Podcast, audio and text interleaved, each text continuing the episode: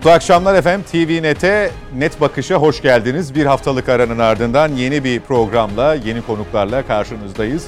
Siyasetin gündemiyle başlayıp dış politikayla devam edeceğiz. İyi Parti Genel Başkanı Meral Akşener geride bıraktığımız haftada Cumhurbaşkanlığı konusunda, adaylığı konusunda bir açıklama yapmıştı. Ben aday değilim Cumhurbaşkanlığına ama başbakanlığa talibim demişti.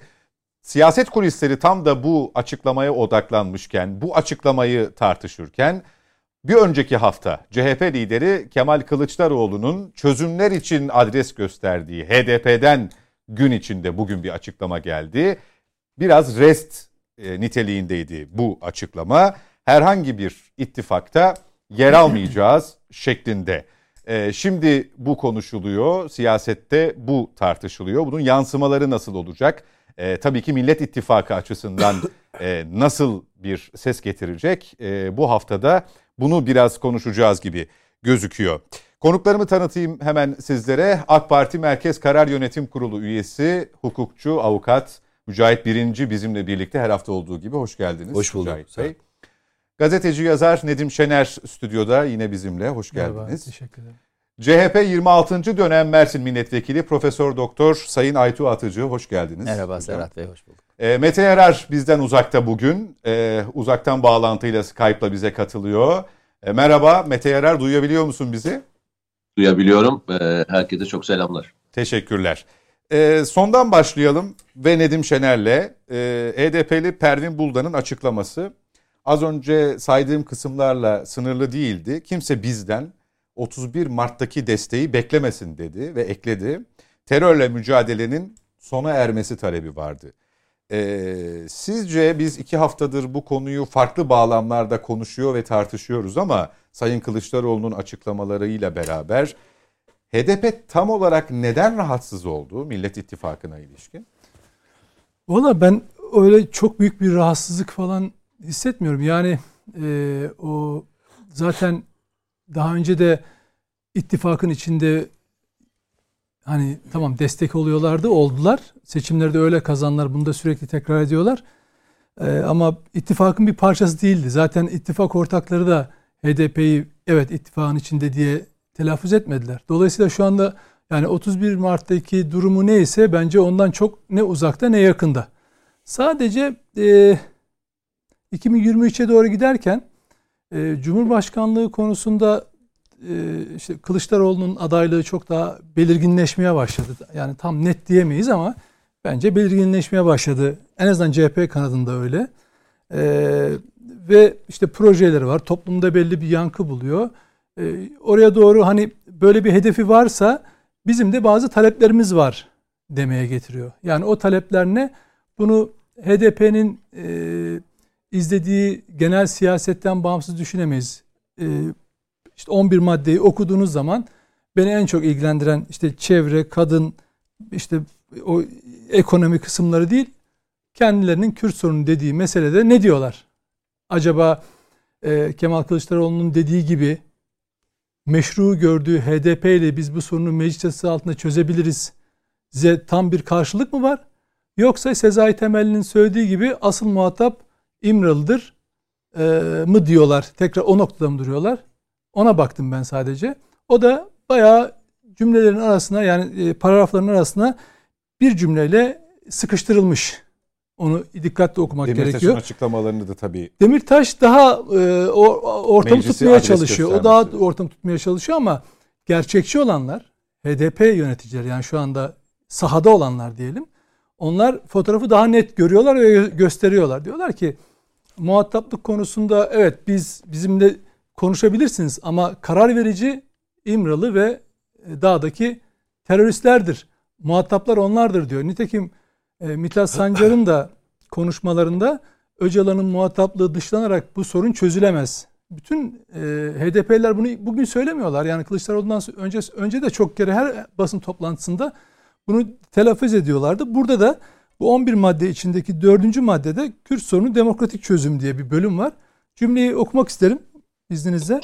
Cumhuriyetin demokratikleşmesiyle doğrudan bağlantılı ve iç içe geçmiş olan bu sorunun çözümü için muhataplarla diyalog kurulması Bakın muhataplarla diyalog kurulması. Şimdi muhatap benim. Kimseyi tanımam. 6 milyon halk e, 6 milyon kişi bana oy verdi ve ben onların meşru temsilcisiyim. Başka da muhatap tanımıyorum demiyor. Diyor ki muhataplarla diyalog kurulması.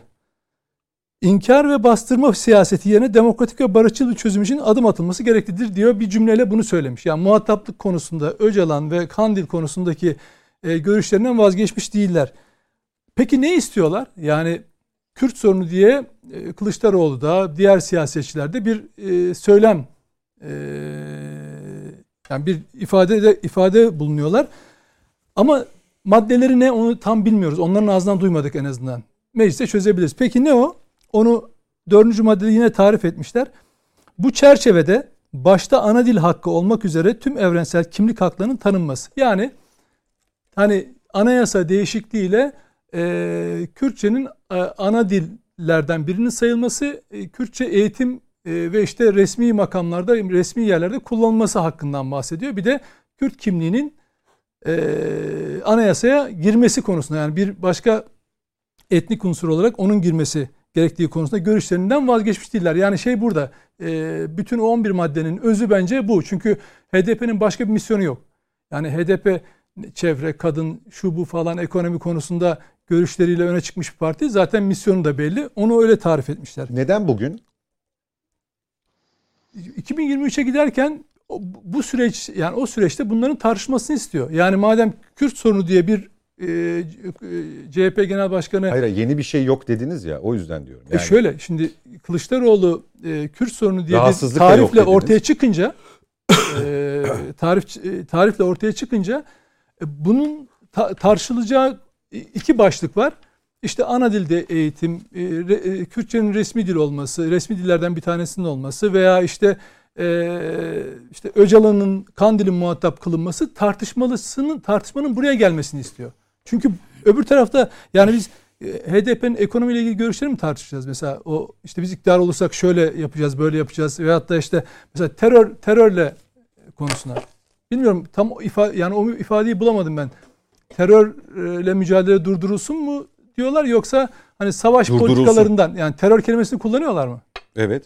Yani terör kelimesini kullanıyorsa onu PKK teröründen bahsetmesi gerekir. Yani demokrasi içinde bu ülkede anayasa üzerine yemin etmiş 6 milyon insandan oy alıyorum diye her seferinde meşruiyetten bahseden bir partinin terör kelimesiyle ancak PKK PKK'nın PKK'dan bahsetmesi lazım. PKK Ve PKK terörünün demesi. durması. Yani şöyle düşünün. Şu an şu anda biz bu e, ülkede yaşıyoruz. Devlet güvenlik güçleri sahada, her yerde, sokakta, dağda mücadelesini ediyor, yap, veriyor. Durduk yere birilerine mi saldırıyor?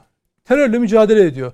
Ama teröristler sınırı geçip işte bomba koymaya çalışıyor ya da fiili saldırıda bulunuyor. Dolayısıyla burada önce çağrıyı teröristlere yapmanız gerekiyor siyasetçi olarak. Çünkü 6 milyon oy alıyorum diye her seferinde söyleyen sizsiniz. Onların temsilcisiyiz diyorsunuz ama onlara tek bir çağrınız yok.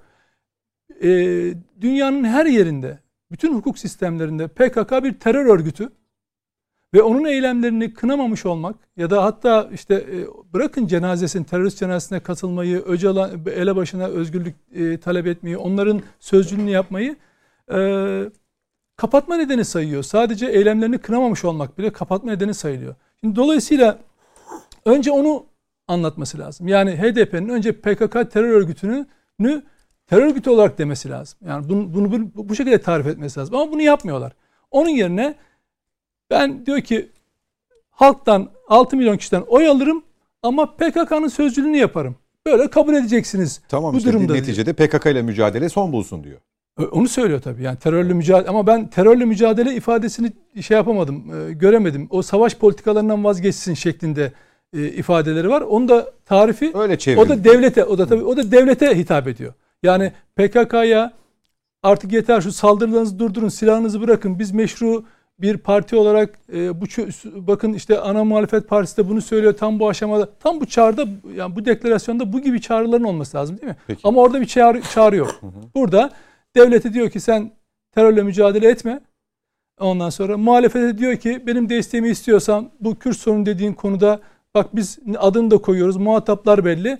İşte ana dilde işte kimlik meselesini halledelim, anayasayı değiştirelim. Bu iş böyle çözülür demeye getiriyor. Ama bu iş burada kalmaz. Çünkü açılım sürecinde AKP aynı hatayı yaptı. AKP 2013-2015 sürecindeki ondan öncesi de var. Oslo süreci var. Ondan önce Habur meselesi var. Orada o hataları yaptı. O hataları, o hata, o hatalardan en önemlisi neydi? HDP'yi meşru saydı AKP. Dedi ki ya bu işte meşru partidir. İşte Öcalan, e, bazıları Öcalan'a terörist bile demeyin falan diyenler vardı. Ama sonunda ne oldu? Sonunda ülkemiz bölünme aşamasına gelmişti o tarihlerde. Peki. Ve 780 tane şehidimizle biz Hendek Çukur barikatlar meselesinde ülkemizi o karanlıktan kurtardık. Olumladıkları Demirtaş bugün maalesef o süreçte açılım sürecinde ona Türkiye'nin verdiği %13 desteği yani bütün herkesten CHP'liler dahil oy verdiler. O liderlik vasfını oynayamadığı için partisi geriye doğru gitti ama ne oldu? Kobani gibi bir e, o, durum ortaya çıktı. E, 50 kişi civarında e, hayatını kaybeden oldu ve bugün ya Demirtaş'ın suçu ne demek? E, başkalarına kaldı. Onu savunmak başkalarına kaldı. Oysa o süreçte AKP ile bu yapıldı. Şimdi benim siyasi e, hafızası yerinde olanlara AKP'nin yaptığı hatayı tekrar ederek başka sonuç almanız mümkün değil. Bunu görmelerini e, bunu, bunu görmeleri gerekiyor. Çünkü HDP'nin değişmediğini görüyoruz. Bakın bir ilginç bir cümle daha söyleyeyim bitireyim. Biz tabii o tarihlerde gözümüzün gördükleriyle şey yaptık. Siz o dönem milletvekiliydiniz değil mi? 2011-2018. Yani e, Özkoç, Engin Özkoç e, sosyal medyasından bir video paylaştı. Ben gerçekten kulaklarıma inanamadım. O, yani e, diyor ki HDP eş başkanı şey, grup başkan vekili özür dilerim. Grup başkan yani meclisteki grup başkan vekili kürsüye çıkmış. Türkiye'nin 25 eyalete bölünmesini istiyoruz. 25 eyaletin temsilcilerinin meclise gelmesini gizli, istiyoruz. Gizli oturumda. Gizli oturumda. Ee, yeraltı kaynaklarına kendimiz hakim olmak istiyoruz. Ve özellik hakkımızın tanınmasını ve saklı tutulmasını istiyoruz demiş. Bunu da e, Engin Özkoç o tarihlerde bu suç olduğunu bile bile toplum bunu bilsin diye paylaşmış. Şimdi şunu sormak lazım. HDP o günden bu tarafa değişti mi?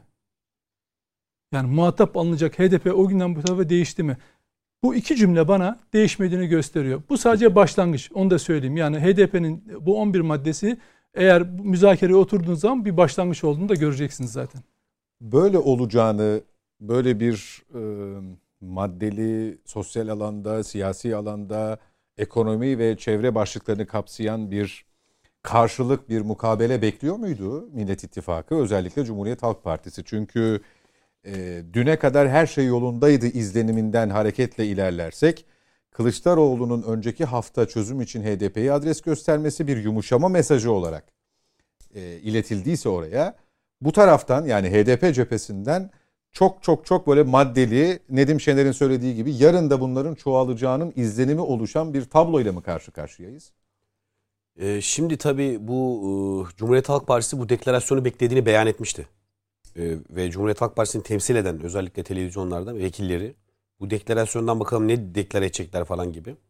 Tabii biz HDP'nin... Yani içerik konusunda böyle bir şeyden haberleri var ama ne yayınlayacaklarını Tabii bilmezler. Evet. Yani ne bilsinler. Şimdi onlar da değerlendireceklerdir. Şimdi bu e, HDP'nin bu deklarasyonu bizim açımızdan e, sürpriz mi veya ehemmiyetli mi derseniz yani HDP e, ne olduğu belirli defalarca tarif ettiğimiz bir partidir. İşte o 6-8 Ekim olaylarında işte büstlerin yakılması, bayrakların yakılması, Yasin Börü'nün hunharca katledilmesi meselesinde HDP'nin MYK niye onu vurguluyorum sürekli? Çünkü HDP'nin tüzel kişi olarak e, o suçun içinde bulunduğu bir haldir o. Dolayısıyla Demirtaş'ın yargılamalarından biri de odur. Şimdi e, bu noktada HDP'nin zaten PKK ile girift bir ilişkisi olduğu ortadadır. Buna itiraz eden yok. Yani e, bu deklarasyonu zannediyor musunuz ki uluslararası toplantılara kimin gideceğine PKK karar veriyor. Belediye başkan aday adaylarına, adaylarına kimin aday olacağına PKK karar veriyor. Kandil karar veriyor. Milletvekili aday listelerine Kandil e, revizyondan geçiriyor, karar veriyor. E bu deklarasyonu zannediyor muyuz ki PKK'nın redüksiyonundan geçmemiştir? Böyle bir şey e, düşünmek saflık olmaz mı? Elbette ki PKK'nın redüksiyonundan, PKK'nın e, görüşünden geçmiştir bu deklarasyon. Dolayısıyla PKK izi vardır bu deklarasyonda. Kurnazca. Bakın biraz önceki beyanları, şu ana dil meselesi. Bakın e, biz bunu ifade ettik. Yani e, Kürtçenin daha işte hapishaneye düşmüş çocuğuyla Kürtçe konuşamayan anneden e, Ahmet Kaya'nın kafasına fırlatılan çatal kaşıkları o kendilerinin tırnak içerisinde ulusalcı olarak tanımlayanların e, kafalarına e, çatal bıçak atmaları, kaşık atmaları hallerinden biz geçtik. O 28 Şubat'ın kör karanlığında e, olan halleri nasıl olduğunu biz gördük. Bölgede nasıl bir baskı ortamı oluşturulduğunu biz biliyoruz. Şimdi oralardan hangi günlere geldik? Elbette bugünlerde ben her zaman vurguluyorum, şunu vurguluyorum. Diyorum ki AK Parti hükümetlerinin sadece memlekete kazandırdıkları alt üst yapı, köprü, baraj, e, otoban projeleri, havaalanları, üniversiteler değil. Sosyal noktalarda da çok ciddi devrim sayılabilecek. Hatta bazıları bunu sessiz devrim olarak niteliyor. Devrim sayılabilecek e, iyileştirmeler yaptı AK Parti Türkiye'de. Türkiye'yi kamburlarından kurtardı milletiyle el ele vererek. O kamburlarından biri neydi? İşte o zaman hakikaten ortada olan bir e, kimlik tanımamazlık sorunuydu bu. Kimliği reddetme, reddiyatçı politikaları yok eden partidir AK Parti. Dolayısıyla şu andaki böyle bir kimlik tanımama, işte dil tanımama gibi bir hal yoktur. Ama resmi dil talebi yani Türkçenin yanına Kürtçenin eklenmesi talebi başka bir taleptir bu. Yani bu e, kişisel hak ve özgürlüklerin e, kişisel hak ve özgürlükler konu başlığında değerlendirilecek talepler değillerdir bunlar. Bunlar memleketin üniter yapısı başlığında değerlendirecek taleplerdir. Mesela çok dilli ülkelere göz atalım. Neresidir mesela? Belçika çok dillidir. Ve resmi dil vardır. Valonların bir de Flamanların yaşadığı bölge vardır. İşte Flamanca ve işte Fransızca konuşulur. İki de resmi dili vardır. Dolayısıyla o ülkede ne olur? O ülkede refah varken problem yoktur işler ama en ufak bir istikrarsızlıkta Flemen bölgesi der ki Hollanda'ya yakın bölge. Ya benim Anvers limanım var, Antwerp limanım var. İşte ben daha kalkınmışım, sanayi bölgeleri verdi. Ben ayrılmak istiyorum der. Öyledir bu iş yani. Kanada'da Quebec öyledir. Bakın e, İspanya'da Barcelona'nın olduğu yer Katal Katalan bölgesi. Öyledir. Ayrılmak istiyorum der. İşler kötüye gidince. Şimdi burada da işte İsviçre mesela kanton bölgeleridir. Adeta konfeder konfederatif yapıdır. Federal yapının da ötesindedir. Dolayısıyla e, oralarda böyle birçok resmi dil anayasaya geçmiş, derc edilmiştir. Resmi diller kullanılır. Fakat şimdi Türkiye'de Türkiye gibi üniter devlet e, noktasında kuruluş felsefesi ve kodları da üniter devlete bağlı olan ve üniter devlet olmadığı takdirde ki etrafındaki sınırdaşları Türkiye'nin Almanya, Fransa, İtalya, Avusturya falan değil ki. Türkiye'nin etrafındaki sınır sınırdaşlarını biliyoruz yani. Nerede coğrafi bölge, coğrafya kader, kaderdir diye bir söz var ya. Aynen öyledir Türkiye'nin pozisyonu. Dolayısıyla Türkiye gibi üniter devlet yapısını kodlarına işlettirmiş, anayasada e, onsuz olmaz, değiştirilemez kaydı olarak sunan bir devletten, devlette siz eğer e, çift dilden bahsederseniz, resmi dilden, o işte kişisel hak ve özgürlükler planında değerlendirilmez o, o talep. O talep başka bir taleptir. Dolayısıyla bizim Kürt kardeşlerimiz de azınlık unsurlar değildir. İşte böyle dillerini e, resmi dil yapma gereği hissedecek azınlık unsurlar unsurlar değildir. Adeta burada yapı hani bu bir etnisiteyi e, devletin içerisinde bir azınlık gibi takdim etme hadisesidir bu. Bence son derece kurnazca ve ama son derece irite edici bir harekettir bu. Benim kanaatim bu. Tabi burada e, biz hiçbir dile e, şeylik yapmıyoruz. Bir düşmanlık falan yok. Öyle değil elbette çok serbest bir şekilde Kürtçenin konuşulmasını sağlayan, bu zemini hazırlayan parti Hareket AK Parti'dir. Ama siz resmi dil olarak bunu ön tarafa sunarsanız, resmi dil olarak sunarsanız işte benim dediğim sistematik içerisinde bunun karşılığı olmaz. Burada başka bir talep ediyorlar. Şimdi resmi dilden sonra gelecek olan talep nedir? Federalizmdir. Federal yapı olsun. Ondan sonra özerklik. Ondan Mücahit sonra Bey, tam bağımsızlık diyecekler. Mücahit Bey resmi dil geçiyor mu deklarasyonda? Hayır Türkçe ama ya benim kanaatime göre murad edilen o. Ben fikrimi onun ha, üzerine kuruyorum. Tamam. Yani deklarasyonda anladım. Ona yorumu say- Mücahit Bey'in yorumu. Ona saygı duyarım yorumunuza ama yani deklarasyonda resmi dil diye bir tabir ben göremedim. Gözümden ee, kaçtı mı diye Şimdi bunun şöyle bir anlamı olmaz. Şimdi resmi dil tabirini kullanmayacaklarsa nasıl bir anlamı olabilir? E Kürtçe serbest mi? Serbest. Dershanede gazete çıkarabilir misiniz? Kürtçe gazeteyi çıkarabilirsiniz. Kürtçe televizyon kurulur mu? Devlet eliyle Kürtçe, Kürtçe televizyon var. Şimdi Müzik, bunların bunların dışında nasıl bir talebiniz olabilir? Kürtçe ile alakalı nasıl bir talebiniz olabilir? E tabii oradaki benim kanaatimi söylüyorum. Benim kanaatim bunlar serbest olduğu için senin talebin kala kala resmi dil olsun talebidir. O kala kala odur. Başka ne yapacak şimdi? Kürtçeyi nerede e, ön plana koyacak?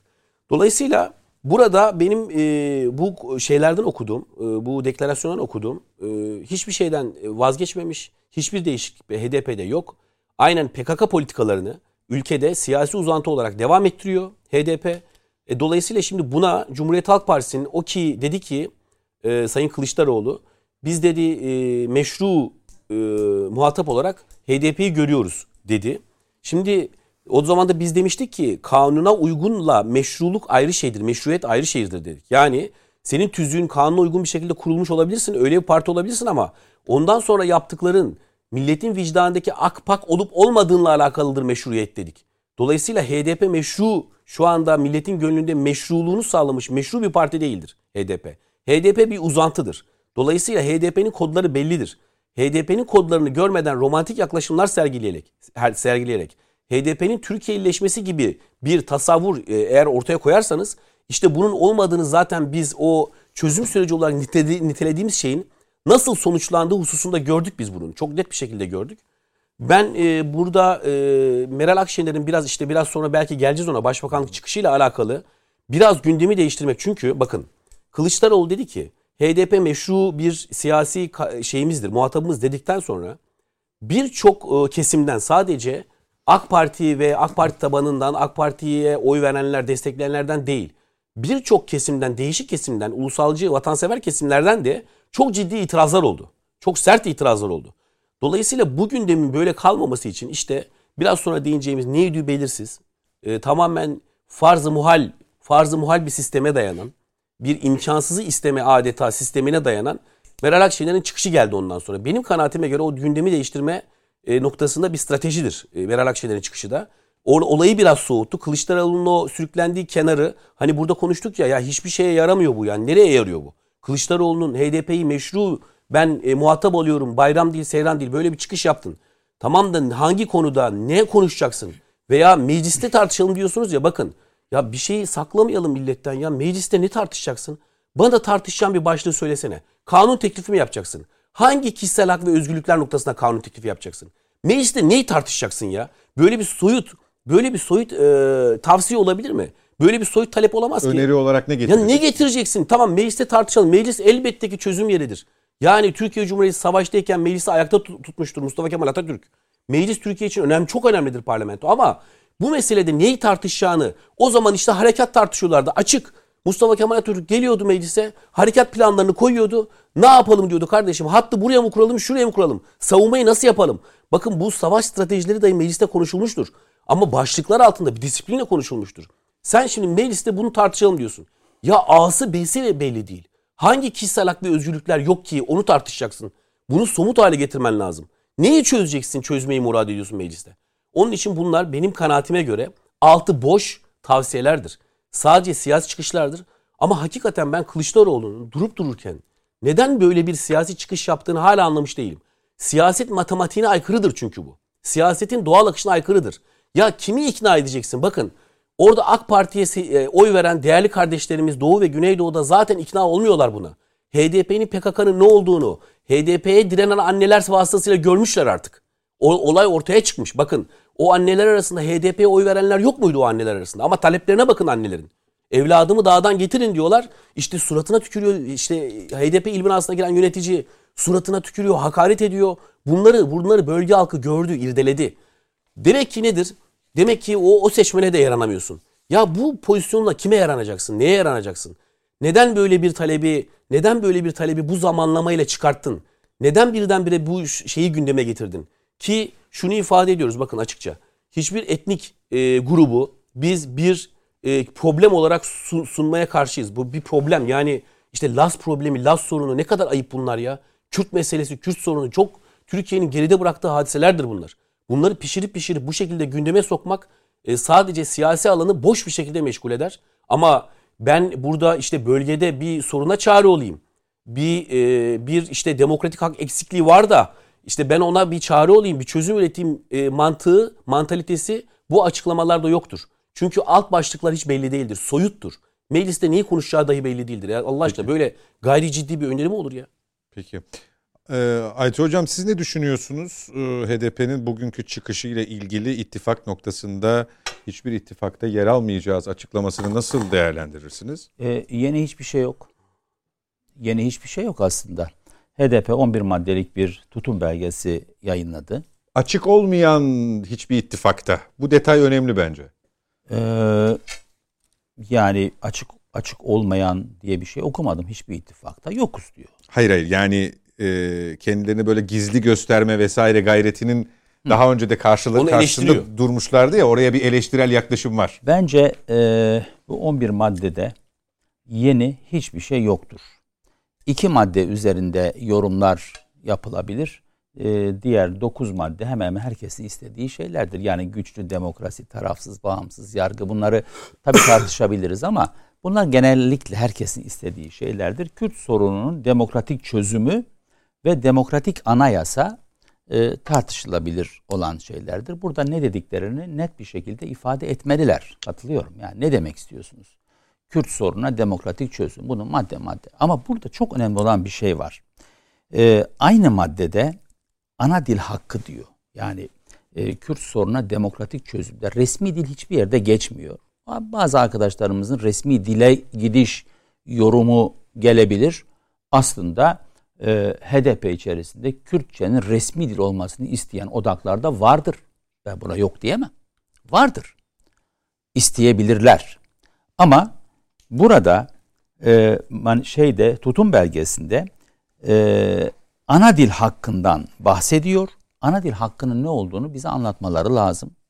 Ama kısa bir açıklama elbette ki onu benim yorumlamak gibi bir misyonum olamaz. Fakat aynı maddede yani dördüncü maddede diyor ki meclis diyalog ve çözüm yeridir.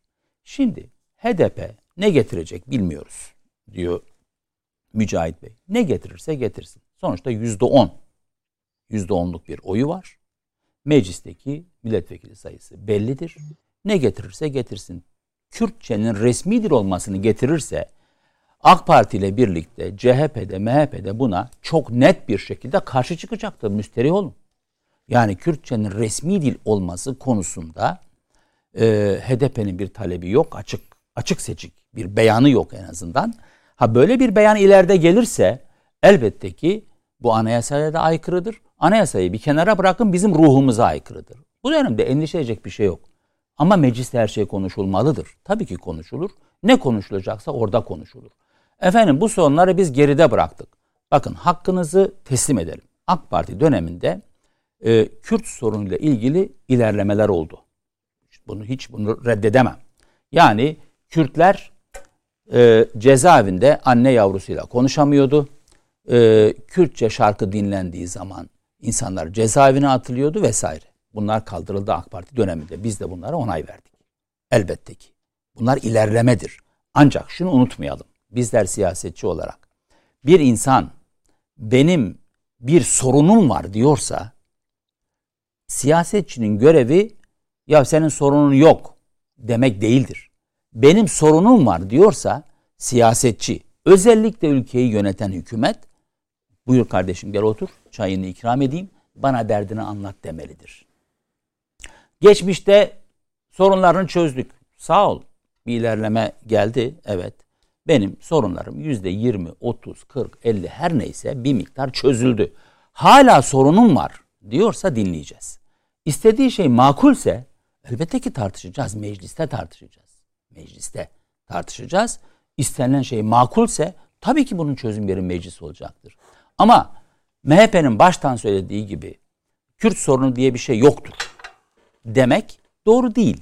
Ya da AK Parti'nin şimdi söylediği gibi e, Kürt sorunu vardı biz çözdük artık sorun kalmadı demek de doğru değildir. O nedenle birisi sorunum var diyorsa çözeceğiz. Ama orada şöyle bir şey de var Sayın Atıcı. Yani Kürt sorunu dediğiniz zaman başka bir şey. Kürt vatandaşlarımızın sorunları vardır. Henüz hepsi çözülmemiştir. Başka bir şey. E, terör sorunu vardır. Başka bir şey. Mesela siz e, bu ülkede halen bir Kürt sorunu olduğuna inanıyor musunuz? Bakın terörü bu programda tartışmamıza gerek yok. Bu programda da hiçbir programda da terörü tartışmamıza gerek yok. Terörle mücadelenin sona ermesini istemek vatana ihanettir. Terör varsa tabii ki mücadele edilecek. Silahla da mücadele edilecek. Siyaseten de diplomatik kanallarla da. Bravo. Bir yandan da neden terör sorunumuz var? Konuşulacak aynı zamanda mecliste siyaseten. O yüzden hiçbir programda bizim terör sorununu konuşmamıza gerek yok. Çünkü bir yerde terör varsa kim olursa olsun, kim olursa olsun karşısına duracağız. Biz yıllarca AK Parti'ye FETÖ'nün bir terör örgütü olduğunu anlatmaya çalıştık. Bedelini çok ağır ödedik. Şimdi de HDP'ye PKK'nın terör örgütü olduğunu anlatmaya çalışıyoruz. İnşallah ağır bedel ödemez Türkiye bunun için. İnşallah çatışmalar çıkmaz. İnşallah problemler yaşanmaz. Çünkü yaşanıyor sık sık kaşınıyor bu problem. Yani AK Parti nasıl ki FETÖ'nün bir terör örgütü olduğunu anladı ama ağır bedel ödedik. Umarım HDP'de PKK'nın bir terör örgütü olduğunu HDP'ye oy verenler demiyorum. Onların çoğunluğu e, PKK'yı terör örgütü olarak tanımlıyorlar. Hele hele Kürtler hiç demiyorum çünkü AK Parti'ye, CHP'ye, MHP'ye bile oy veren Kürtler var. Şimdi bütün Kürtleri e, aynı potaya koymak doğru değil. Ama bazı HDP yöneticileri e, PKK'nın terör örgütü olduğunu inşallah geç kalmadan, daha da geç kalmadan kabul ederler. O nedenle burada bizim e, yapmamamız gereken bir diğer şey ise HDP'nin meşruiyetini tartışmaktır. Bakın bir millet vicdanında meşruiyet vardır. Siyaseten gider oy verir. Bir de hukuken meşruiyet vardır. Şimdi HDP'nin hukuken meşru bir siyasi parti olduğuna tartışma yoktur. Neden? Çünkü HDP'li milletvekilleri meclise gelmektedir. Maaş almaktadır. Meclis başkan vekilliği yapıp Türkiye Büyük Millet Meclisi'ni yönetmektedir. Şu an tabii askıda meşruiyet diyelim sizin tanımınızla. Yani Anayasa As- Mahkemesi'nde devam ediyor davaları. Askıda demeyelim çünkü askıya alınan bir şey yok. Meşruiyet tartışması vardır. Bu tartışmaya Anayasa Mahkemesi bir çözüm getirecektir. Meşruiyet tartışması vardır. Ama hukuki, meşruiyet hukuki kısmıyla. Hukuki kısmıyla. Evet. Milletin vicdanındaki meşruiyete baktığınız zaman ise 6 milyon insan diyor ki HDP benim için meşrudur. Geriye kalan 49 milyon insan seçmen diyor ki HDP yani ben oy vermem. Bir kısmı gayrimeşru olduğu için oy vermem diyor. Bir kısmı meşrudur ama beğenmediğim için oy vermem diyor vesaire. Ama HDP'nin meşruiyetini e, burada ancak hukuken tartışabiliriz. Yani millet vicdanda meşru değildir. E 6 milyon insan oy veriyor. Hem de nasıl oy veriyor? Bakın yıllarca özellikle 2015'ten sonra AK Parti'nin de e, HDP ile bağlarını kopardıktan sonra, çözüm sürecini bitirdikten sonra başta MHP olmak üzere AK Parti yani Cumhur İttifakı birlikte HDP'nin gayrimeşru olduğunu söyleye söyleye söyleye bugünlere gelindi. Onun üzerinden ne geçti? 2015 1 Kasım seçimleri geçti. HDP oyunu arttırdı. 2018 milletvekili seçimi geldi. HDP oyunu arttırdı. 2019 yerel seçimler geldi. HDP oyunu arttırdı. Yani devlet ve devleti yöneten AK Parti bütün gücüyle HDP'nin gayrimeşru olduğunu anlatırken bir yandan da MHP bütün gücüyle ve başından itibaren yani AK Parti demin Nedim Bey de söyledi bazı hatalar yaptı. AK Parti bocaladı ama MHP başından beri net. Net ama doğrudur demiyorum sakın. Yani net olmak başka şey, söylediğinin doğru olması başka şey. Yani MHP tavrını net olarak belirliyor. Ben bu tavrın doğru olduğunu düşünmüyorum. Ama tavrı net en azından. Karşısındayım diyor. Baş, evet yani ben HDP'nin gayrimeşru bir parti olduğunu düşünmüyorum. Ee, buna ancak Anayasa Mahkemesi karar verecek. Bütün bunlara rağmen milletin vicdanındaki meşruiyeti HDP'nin arttı. Şimdi demek ki eğer HDP'nin meşru olmadığını düşünüyor isek o zaman başka yöntemlerle mücadele etmek lazım. Yani PKK ile mücadeleyi sanki HDP seçmeniyle mücadele ediyormuş gibi bir algı yaratmamamız lazım. Bakın ben AK Parti'de, MHP'de, e, HDP'ye oy verenlerle mücadele ediyor demiyorum. Ancak böyle bir algıyı dahi oluşturmamamız lazım. Var Bunu mı öyle bir algı? Böyle bir algı var. Bunu oluşturmamanın bir tek yolu vardır. HDP'nin gayrimeşru olduğu hukuken ispat edilene kadar. Nasıl ki milli irade AK Parti'yi seçiyor ve biz saygı duymak mecburiyetindeysek HDP'ye verilen oylara da saygı duymak mecburiyetindeyiz. Hukuken gayrimeşru olduğu ilan edilir. O zaman hukuken gayrimeşru olur. Millet vicdanında meşru olup olmadığı yine tartışılır. Demem o ki biz eğer PKK ile topyekün mücadele edecek isek HDP ile e, HDP, HDP içinde PKK ile bağlantılı, doğrudan bağlantılı isimlere tabii ki mücadele etmek lazım.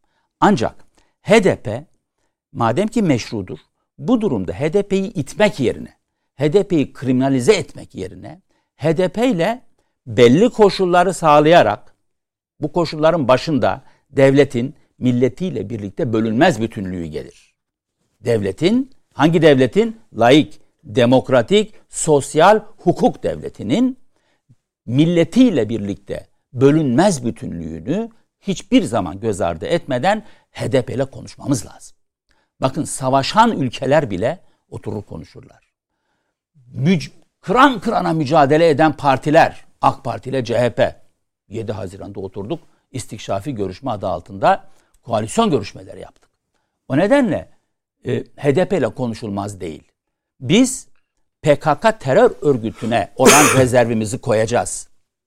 Devletin milletiyle bölünmez bütünlüğünü ve anayasanın ilk dört maddesini başımızın tacı edeceğiz ve HDP'yi meşru bir organ olarak göreceğiz, sahaya çekeceğiz. Eğer daha itersek o zaman Türkiye kaybeder. 6 milyon seçmenden bahsediyorum. Ve bu seçmen her şeye rağmen oyunu arttırdı. Şimdi seçmen AK Parti oy veren seçmen akıllı, HDP oy veren seçmen akılsız mı? Hayır. Amca çocukları, dayı çocukları, kardeşler vesaire. O nedenle her partiye giden oy siyaseten kutsaldır. Peki toparlayalım. O, o nedenle e, HDP'nin meşruiyet tartışmasını da e, çok fazla yapmamamız gerekiyor. Şimdi HDP talep iletir. Acaba CHP'ye ne talep iletecek ki? Ee, işte ne oldu da Kılıçdaroğlu HDP'ye e, efendim meşruiyet atfetti? CHP hiçbir zaman HDP'yi gayrimeşru olarak kabul etmedi. Hiçbir zaman. Hataları vardır. AK Parti'nin de hataları vardır. CHP'nin de hataları vardır. İnsanların da kurumların da hataları olabilir. Ama hiçbir zaman gayrimeşru dememiştir. O nedenle bütün bu saydıklarım aslında HDP'yi sahada tutup PKK'ya birlikte mücadele etme e, şansını yakalamak olmalıdır. Bu mümkün müdür? Evet mümkündür. Zordur. Zordur. Nasıl ki AK Parti onlar alnı secdeye diyor, onlar alnı secdeye değiyor noktasından onlar pis katil teröristlerdir noktasına geldiyse HDP'de benzer bir süreç yaşayabilir. Yani bunları e, Türkiye yaşadı gördü ve bunları yaşatmak lazım. HDP isteyebilir. Vatandaş isteyebilir. Her şey isteyebilir. Türkiye'de şeriat isteyen yok. Var.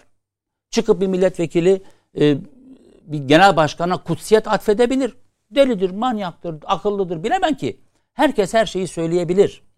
Önemli olan Türkiye Büyük Millet Meclisi'nde yapılan müzakerelerden sonra milletin temsilcileri millet adına karar verirken ne diyorlar? Bir, iki, bu kararlar verildikten sonra yapılacak olan bir genel seçimde millet sizin kararlarınızı beğeniyor mu, beğenmiyor mu buna bakmak lazım. O nedenle e, burada e, yani bizim e, vatandaşa senin sorunun yok demek gibi bir tutum içerisinde olmamamız gerekiyor. Peki bu turu tamamlayacağız. Son söz Mete Yarar'ın konuyla ilgili görüşlerini alalım. Mete Yarar. Ee, öncelikle e, herkese e, sevgiler. Bu kadar sert bir konuyu bu kadar tartıştığı için de herkese çok teşekkür ediyorum. Keşke e, bu konular böyle tartışılabilse de ortak bir noktaya doğru gidebilsek. Yani bu kültürü de herhalde önce biz televizyonlarda başlatmak zorundayız ki e, diğer insanlara da hani en azından bunun yapılabildiğini göstermiş olalım. Ben şöyle söyleyeyim. E, şimdi e, üç konuşmacı da fikirlerini farklı farklı ifade ettiler. Mesela e, sen şey dedin, ben yanlış hatırlamıyorsam terörle mücadele durulması. Bugüne kadar e, HDP PKK'yı bir terör örgütü olarak e, saymadığı için hiçbir zaman bunu terörle mücadele olarak kapsamında değerlendirmedi. Hep savaş diye değerlendirdi. İki taraf olarak değerlendirdi. Yani PKK'yı bir taraf, e, devleti bir taraf olarak değerlendirdiği için yine konuşmasının içinde savaş politikalarına ara verilmesi diyor. Terörle mücadeleye ara verilmesi tabirini hiç kullanmaz. Yani onların e, literatüründe böyle bir e, olay yer almaz. Çünkü PKK onlar için ter- şey değildir. Hani terör örgütü değildir. E, hiç kimsenin ağzından siz PKK terör örgütü diye bir tabir duymuş olamazsınız. Yani duyanınız varsa da bana söylerse ben de e, 30 yıldan sonra bunu ilk defa duymuş olurum. İkincisi e, kavramları konuşuyoruz ve kavramları tartışıyoruz ve kavramlar üzerinden şunu söylemeye iyi niyetli bir şekilde e, aslında bunu söylememiştir demeye çalışıyoruz.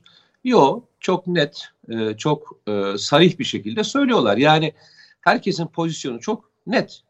Bundan e, 1984'te de e, duruş aynıydı. Bugün de duruş aynı. E, o gün de istek ve talepler aynı. Bugün de istek ve talepler aynı. O zaman biz neyi tartışıyoruz? yani herkesin duruşu aynıysa e, ve e, aynı konuşmalar farklı üsluplarla ve farklı söylemlerle devam ediliyorsa biz neyi tartışıyoruz? Tartıştığımız aslında şu. E, bizim tartıştığımız konu şu. Türkiye'nin ileri gitmesiyle ilgili duruşunun ne olacağını tartışıyoruz. Ya ben yıllardan beri bu o dönemde çözüm süreci diye geldiğinde bir tabir kullanmıştım. Bugün aynı tabiri tekrar kullanacağım. Demiştim ki bakın e, demokrasiler bir tahtravelli hikayesi gibi değildir. Yani birileri yukarı çıkarken diğerleri aşağı inmez. Birileri aşağı e, yukarı çıkarken öbürünü de aşağı indirmez. Demokrasiler asansör gibidir. İçindeki herkes yukarı doğru çıkartır. Yani hiçbir etni, hiçbir demok e, hiçbir e, mezhep, hiçbir dini e, ayırt etmeden yukarı doğru çıkartır, çıkartırsınız bunun adına demokrasi denir. O yüzden de e, oluşumlar, yapılar e, değerlendirilirken e, bir birliktelik, bir ulus devlet gibi birleştiriyorsanız önce devletin anayasal anlamda temel ve hak ve özgürlüklerini bütünsel yükseltmeniz gerekir. O dönemde bu süreç başladığında e, muhataplarına gerekli yerlerde e, bununla ilgili söylemleri söylediğim için bugün de rahat söyleyebiliyorum. Televizyonda da aynı şeyi söylediğim için bugün de aynı şeyi söyleyebiliyorum. Demiştim ki çözüm süreci diye e, konuşulan sürecin içerisinde PKK terör örgütünün silah bırakmasıyla bölgedeki yaşayan e, vatandaşlarımızın sosyal ve e, şey anlamında temel haklar anlamında düzeltilmesi geride kalmış e, durumları varsa bunları iyileştirmesi konusunun aynı potada eşleştirilmesi yapılabilecek en büyük hatadır demiştim. Sebebi de şuydu. PKK Kürt halklarının e, özgürlüğü için mücadele etmiyor ki. Bugüne kadar Güneydoğu'da ve Doğu'da öldürdüğü Kürt sayısına baktığınızda zaten ortaya tablo çok rahat bir şekilde çıkıyor. Coğrafyanın içerisinde estirdiği terörü e, hepimiz beraber görüyoruz. Yani e, demokratik bir mücadeleyi PKK'nın silah bırakılmasıyla e, insanlarımıza yani vatandaşlarımıza bir şeylerin verilebilmesi için şart koştuğunuzda siz temel olarak bir hata yaparsınız. Ben şunu söylemiştim. PKK terör örgütü silahını bırakır. Onların nasıl e, süreci yöneteceği konuşulması ayrı bir konuşmadır. Ama oturursunuz şeyde mecliste Türkiye'nin daha demokratik bir ülke olması için mücadele edersiniz. İster PKK silah bıraksın ister bırakmasın. Çünkü bu ülkenin temel hak ve özgürlükleri PKK vesayeti, vesayeti altına bırakılacak bir hak ve özgürlükler değildir. Ve bu bizim demokrasimiz için çok da büyük ayıp olur demiştim. Aynı şeyi bugün de söylüyorum. PKK ile biz terörle mücadelesini yapacağız. Engellemeye çalışan, Türkiye'nin içerisinde yurt dışından engellemeye çalışanlara rağmen yapacağız. Ama kendi e, yolculuğumuza da beraber devam edeceğiz. Baştan beri konuşuyoruz. İşte e, söylenenlerden bir tanesi muhatap alıp almama hikayesi. Çok geçen gün çok güzel bir deyim e, gördüm. Çok da hoşuma gitti. Yani bugün buradaki konuşmacılarla ilgili değil ama e, ilginç bir deyim. Deliliğin tanımı nedir diye soruyorlar. E, hocam da e, sonuçta yanlış hatırlamıyorsam tıp e, profesörü değil mi? Yanlış hatırlamıyorsam. Doğru. Öyle hatırlıyorum. Deliliğin tanımı nedir diye soruyorlar. E, bir sosyolog çok güzel bir şey e, söylüyor. E, aynı şeyi defalarca tekrarlayıp farklı sonuçlar beklemektir diyor. Aynı şeyi defalarca tekrarlayıp farklı sonuç beklemektir. Delilin tanımını böyle tanımlıyor. Şimdi eğer Türkiye'deki hepimiz ha, haklı, akıllı, okumuş, geçmişte bir sürü ders almış insanlarsa ve geçmişte siyasal parti olarak CHP o dönemin sürecinin içerisinde e, konuşulanlara işte bunlardan bir tanesi demin e, örnek verdi e, Nedim Şener. Engin Özkoç televizyona çıkıp çok net bir şekilde e, nelerin istendiğini ve bunu ben e, ne diyor e, yasak olduğunu bilmeme rağmen bunun bundan yargılanacağımı bilmem bilmeme rağmen ben bunu açıklamak zorundayım deyip feryati figan ediyor. Peki şöyle bir şey var. HDP bugün o gün Engin Özkoç'un söylediklerinden farklı bir HDP mi? Buradaki herkese soruyorum. Bizi dinleyen herkese de soruyorum. Değişen bir şey var mı? Benim cevabımı soruyorsanız yok. o zaman aynı yöntemi tekrarlamak yerine neden bizler farklı yöntemler deneyerek e, Türkiye'nin demokrasi yolculuğunu daha kuvvetlendirecek adımlar atmıyoruz? Neden devamlı bir etni veya mezhep veya başka bir şeyi sorun olarak nitelendirmek e, mevzusuna takılıp kalıyoruz? Evet, Türkiye'nin e, ilerlemesi konusunda kat etmesi gereken ödevler var diyebilirim. Ama hiçbir etnisiteyi bu ülkenin vatandaşları veya herhangi bir mezhebi bir sorun olarak gör, görmüyor. Devletin tanımlaması içerisinde bir sorun da yok. Azınlık tanıması gibi bir kavram da yok. Bu ülkenin has evlatları bu ülke için nasıl sorun olabilir ki? Doğru. Peki. Bence olamaz. Bence olamaz. O yüzden de gelin hep beraber bu işin çözümünü yine meclisin içinde yapalım. Ama devamlı bir adres olarak, bakın devamlı bir adres olarak HDP'yi adres gösterdiğinizde 6 milyon seçmen dediğiniz yerde o zaman diğer partilerin yüzde 90 oyunu nereye koyacaksınız? Yani şöyle mi söylüyoruz? Bütün e, Kürt seçmenler yalnızca HDP'ye oy veriyorlar. AKP'nin içerisinde, MHP'nin içerisinde, CHP'nin içerisinde Kürt olan vatandaşlarımızın oranı HDP'den daha mı düşük? Daha mı az bir nüfus veriyor? Yani HDP'nin oylarının tamamı salt Kürt vatandaşlarından mı alıyor? Bunu mu söylüyoruz? Bunu mu nitelendiriyoruz? Yok, O zaman niye ısrarla HDP'yi adres olarak gösteriyoruz? Ben bunu anlamış değilim. HDP de eğer bu ülkenin bir siyasi partisi ise herkes kadar bu sorunun içerisinde söz hakkı olan bir yerdir. Meşruluk ve legallik tartışması bilmiyorum. Ben daha önce fikrimi söylediğim için söylüyorum. Şu Mete anda Bey, Mete Bey HDP'yi adres göstermek nedir? Bir onu tam olarak anlayamadım. HDP adres Anlamadım. gösteriyor dediniz ya. Kim ne için gösteriyor adres? şunun için söylüyorum. Muhatap, meşruluk. Bu sorun o değil. tartışıldığında Muhatap meşruk Yani başka şey. Adres göstermek başka. HDP'yi adres göstermek yanlıştır diyorsunuz ya. Onu bir a- anlamak istedim. Sayın Kılıçdaroğlu'nun Kendisi açıklamalarını Mete, Yani- Mete Bey yar- Yok açabilir sorun yok. Benim söylemeye çalıştığım şey şu. Benim tek bir adresim var. O Türkiye Büyük Millet Meclisi. Evet, bunu herkes söylüyor. O adresin içerisindeki olan partilerden bir tanesi HDP'dir. HDP'yi adres gösteren kim ve ne için adres gösteriyor sizce?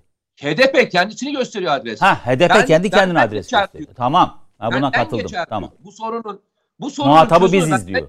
Ha. Efendim?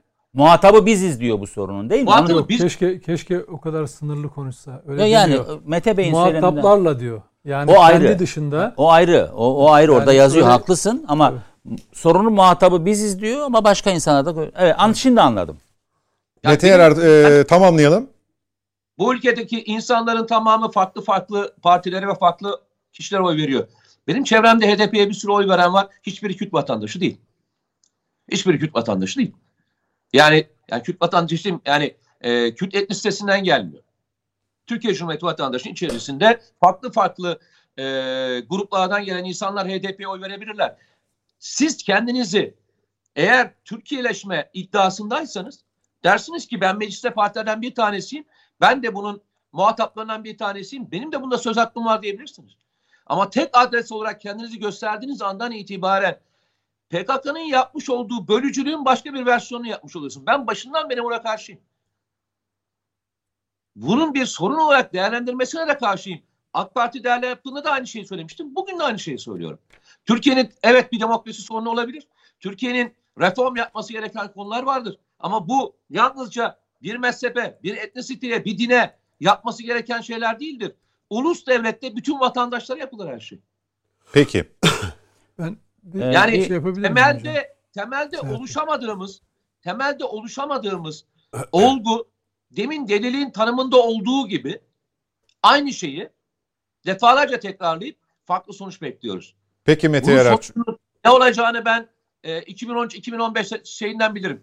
Tecrübesinden bilirim. Bir iki Çok tespit yapabilir teşekkürler. miyim? Araya gitmek zorundayım. Dönüşte başlayayım Devam oradan. edelim. Devam edelim. Buradan devam Reklamların edelim abi. ardından buradayız. Net Bakış'a devam edeceğiz efendim. Bizden ayrılmayın.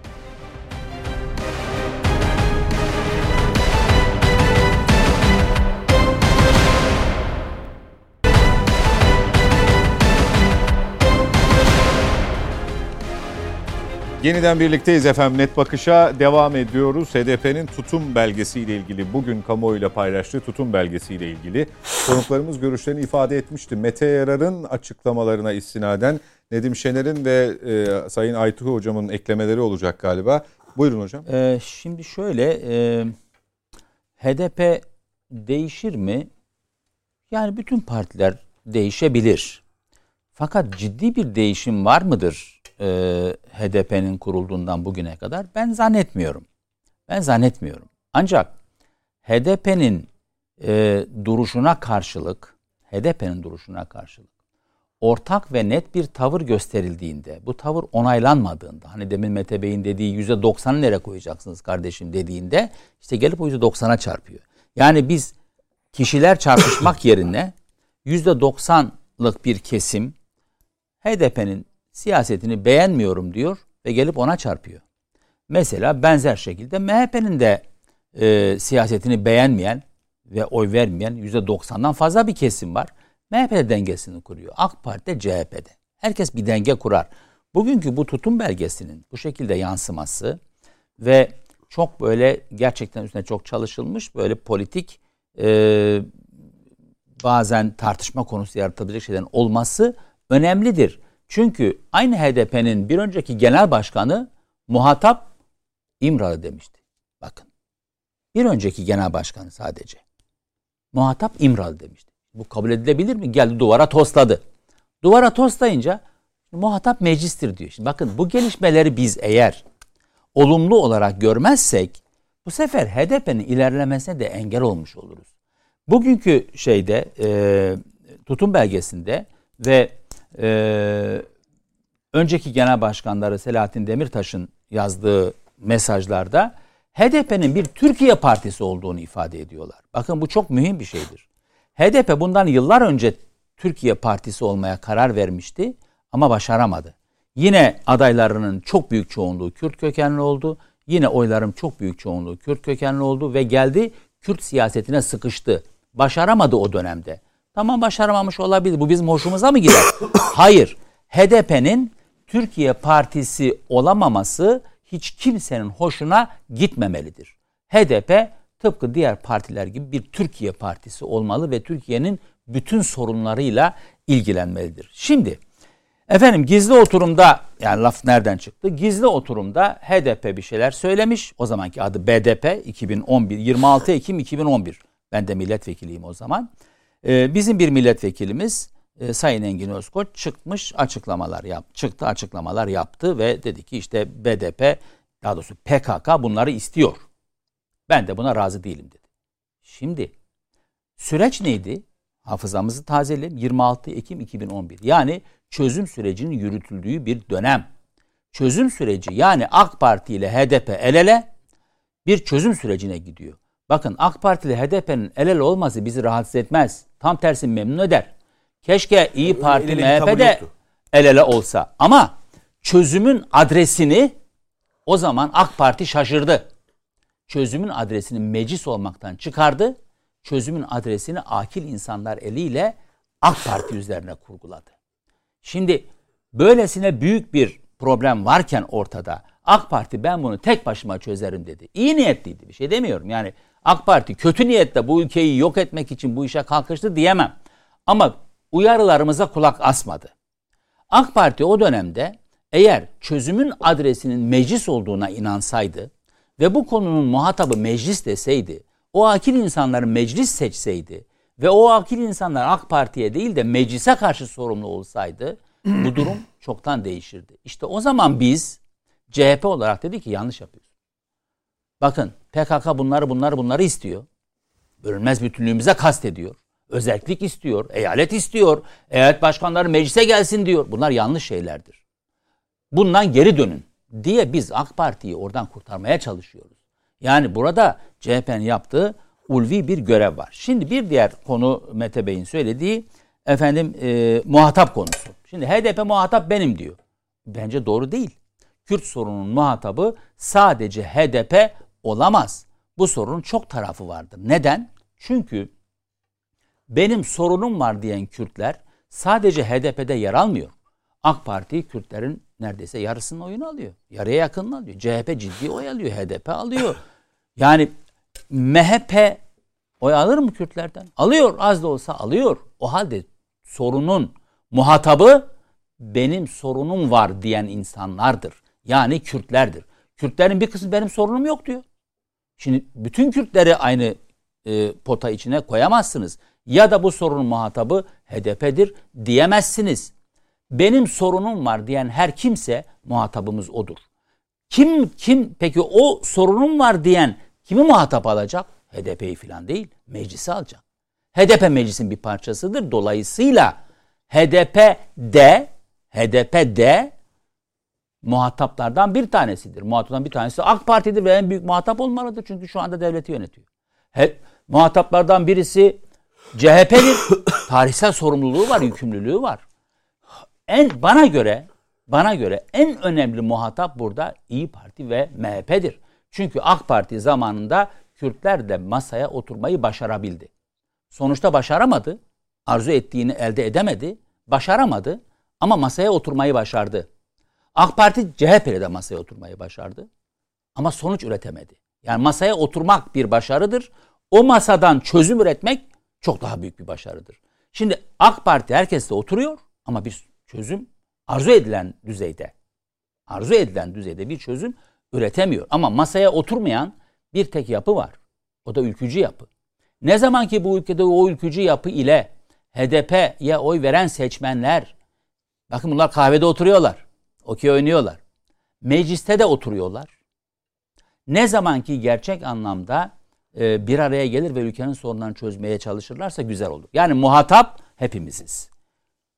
E, sorunum var diyen bugün Kürtler, yarın Araplar, öbür gün Lazlar, her kimse Ermeniler, Hristiyanlar, Aleviler, her kimse benim sorunum var dediğinde muhatap, muhatap meclistir. kendileridir. Meclistir. Biz de sorunum var diyenleri muhatap alacağız. Araya sen işte onların temsilcisisin demek doğru değil. HDP Kürtlerin tek temsilcisi değildir. Evet Kürtlerin büyük bir çoğunluğu oy veriyor ama başka partilerde de oy alıyor onlardan ve başka partilerden medet umuyorlar. Peki. O nedenle e, biz e, kesinlikle muhatabı şaşırmayacağız. Muhatap sorunun var diyendir. Sorunun var diyenin muhatabı meclistir. Nedim Şener bu Türkiye Partisi konusunda e, Sayın Aytu Atıcı dedi ki daha önce böyle bir şey denedi, olmadı, yapamadı. İnşallah yaparlar. Belli iltisaklar sebebiyle yapamadı. İşte tam kendini ifade edemedi falan. Burada bir samimiyet e, testi de aslında o ortaya çıkmıyor mu? Yani HDP yine aynı e, idealle Haziran, kendini göstermeye Haziran, çalışıyor. Bakın zaman zaman böyle e, ne diyelim girişimler ya da e, ne diyelim hareketler olabiliyor. 7 Haziran 2015 seçimi HDP açısından ve Türkiye açısından büyük bir şanstı. Ben o tarihlerde e, televizyona çıktığım zaman e, şundan çok üzüldüğümü söylemiştim. Türkiye Selahattin Demirtaş'a çok büyük bir liderlik şansı verdi. Onlar da 7 Haziran akşamı CHP emanet oylara saygı duyduklarını, bir Türkiye Partisi olacaklarını söyledikleri anda dedim ki ya budur. Evet ben karşı çıktım. HDP bir PKK uzantısıdır. Oy vermeyin dedim. CHP'liler de yanımdaki o CHP'ler de vermeyin kardeşim dedim. Kavga da ettim. Ama olsun. Sonunda emanet oylara saygılı de ben yanılmış olmak e, olarak e, çok büyük bir şans diye değerlendirdim. Sonraki yorumum bu oldu. Ama devreye PKK girdi. Hem de er, hiç unutmuyorum. Er, yanılmıyorsam Ertuğrul Kürkçü o zamanki e, yöneticilerden dediler ki ne emanet oyu? Bunlar zaten HDP'nin oylarıydı. Geri geldi. Demirtaş o rolü oynamaya istedi biraz. Evet. Fakat PKK silahı bıraksın PK- dedi. Tabii. Yani Hayır, bunlar PKK silahı bıraksın diyemez. dedi. Diyemez. Hayır, bakın diyemez. Türk o şöyle kendi pozisyonu üzerinden bir doğru, doğru. E, meşruiyet devir. Yani PKK'ya akıl veremez. Çünkü PKK şöyle dedi en sonunda. Cemil Bayık'ın lütfen arşive bakın ben bunu birkaç defa hep evet. yazdım. Ne HDP'si ya dedi. PKK olmasa HDP %5 alamaz dedi. Doğru. Çıkıp bir tane de HDP'li o aslan kaplan demokrasi kaplanı sana bana küfreden hakaret eden devlete terörist diyenler bir tanesi çıkıp sen ne diyorsun, diyorsun sen kardeşim Biz şu kadar milyon oy aldık. Yüzde 13. O günkü MHP'yi geçtik.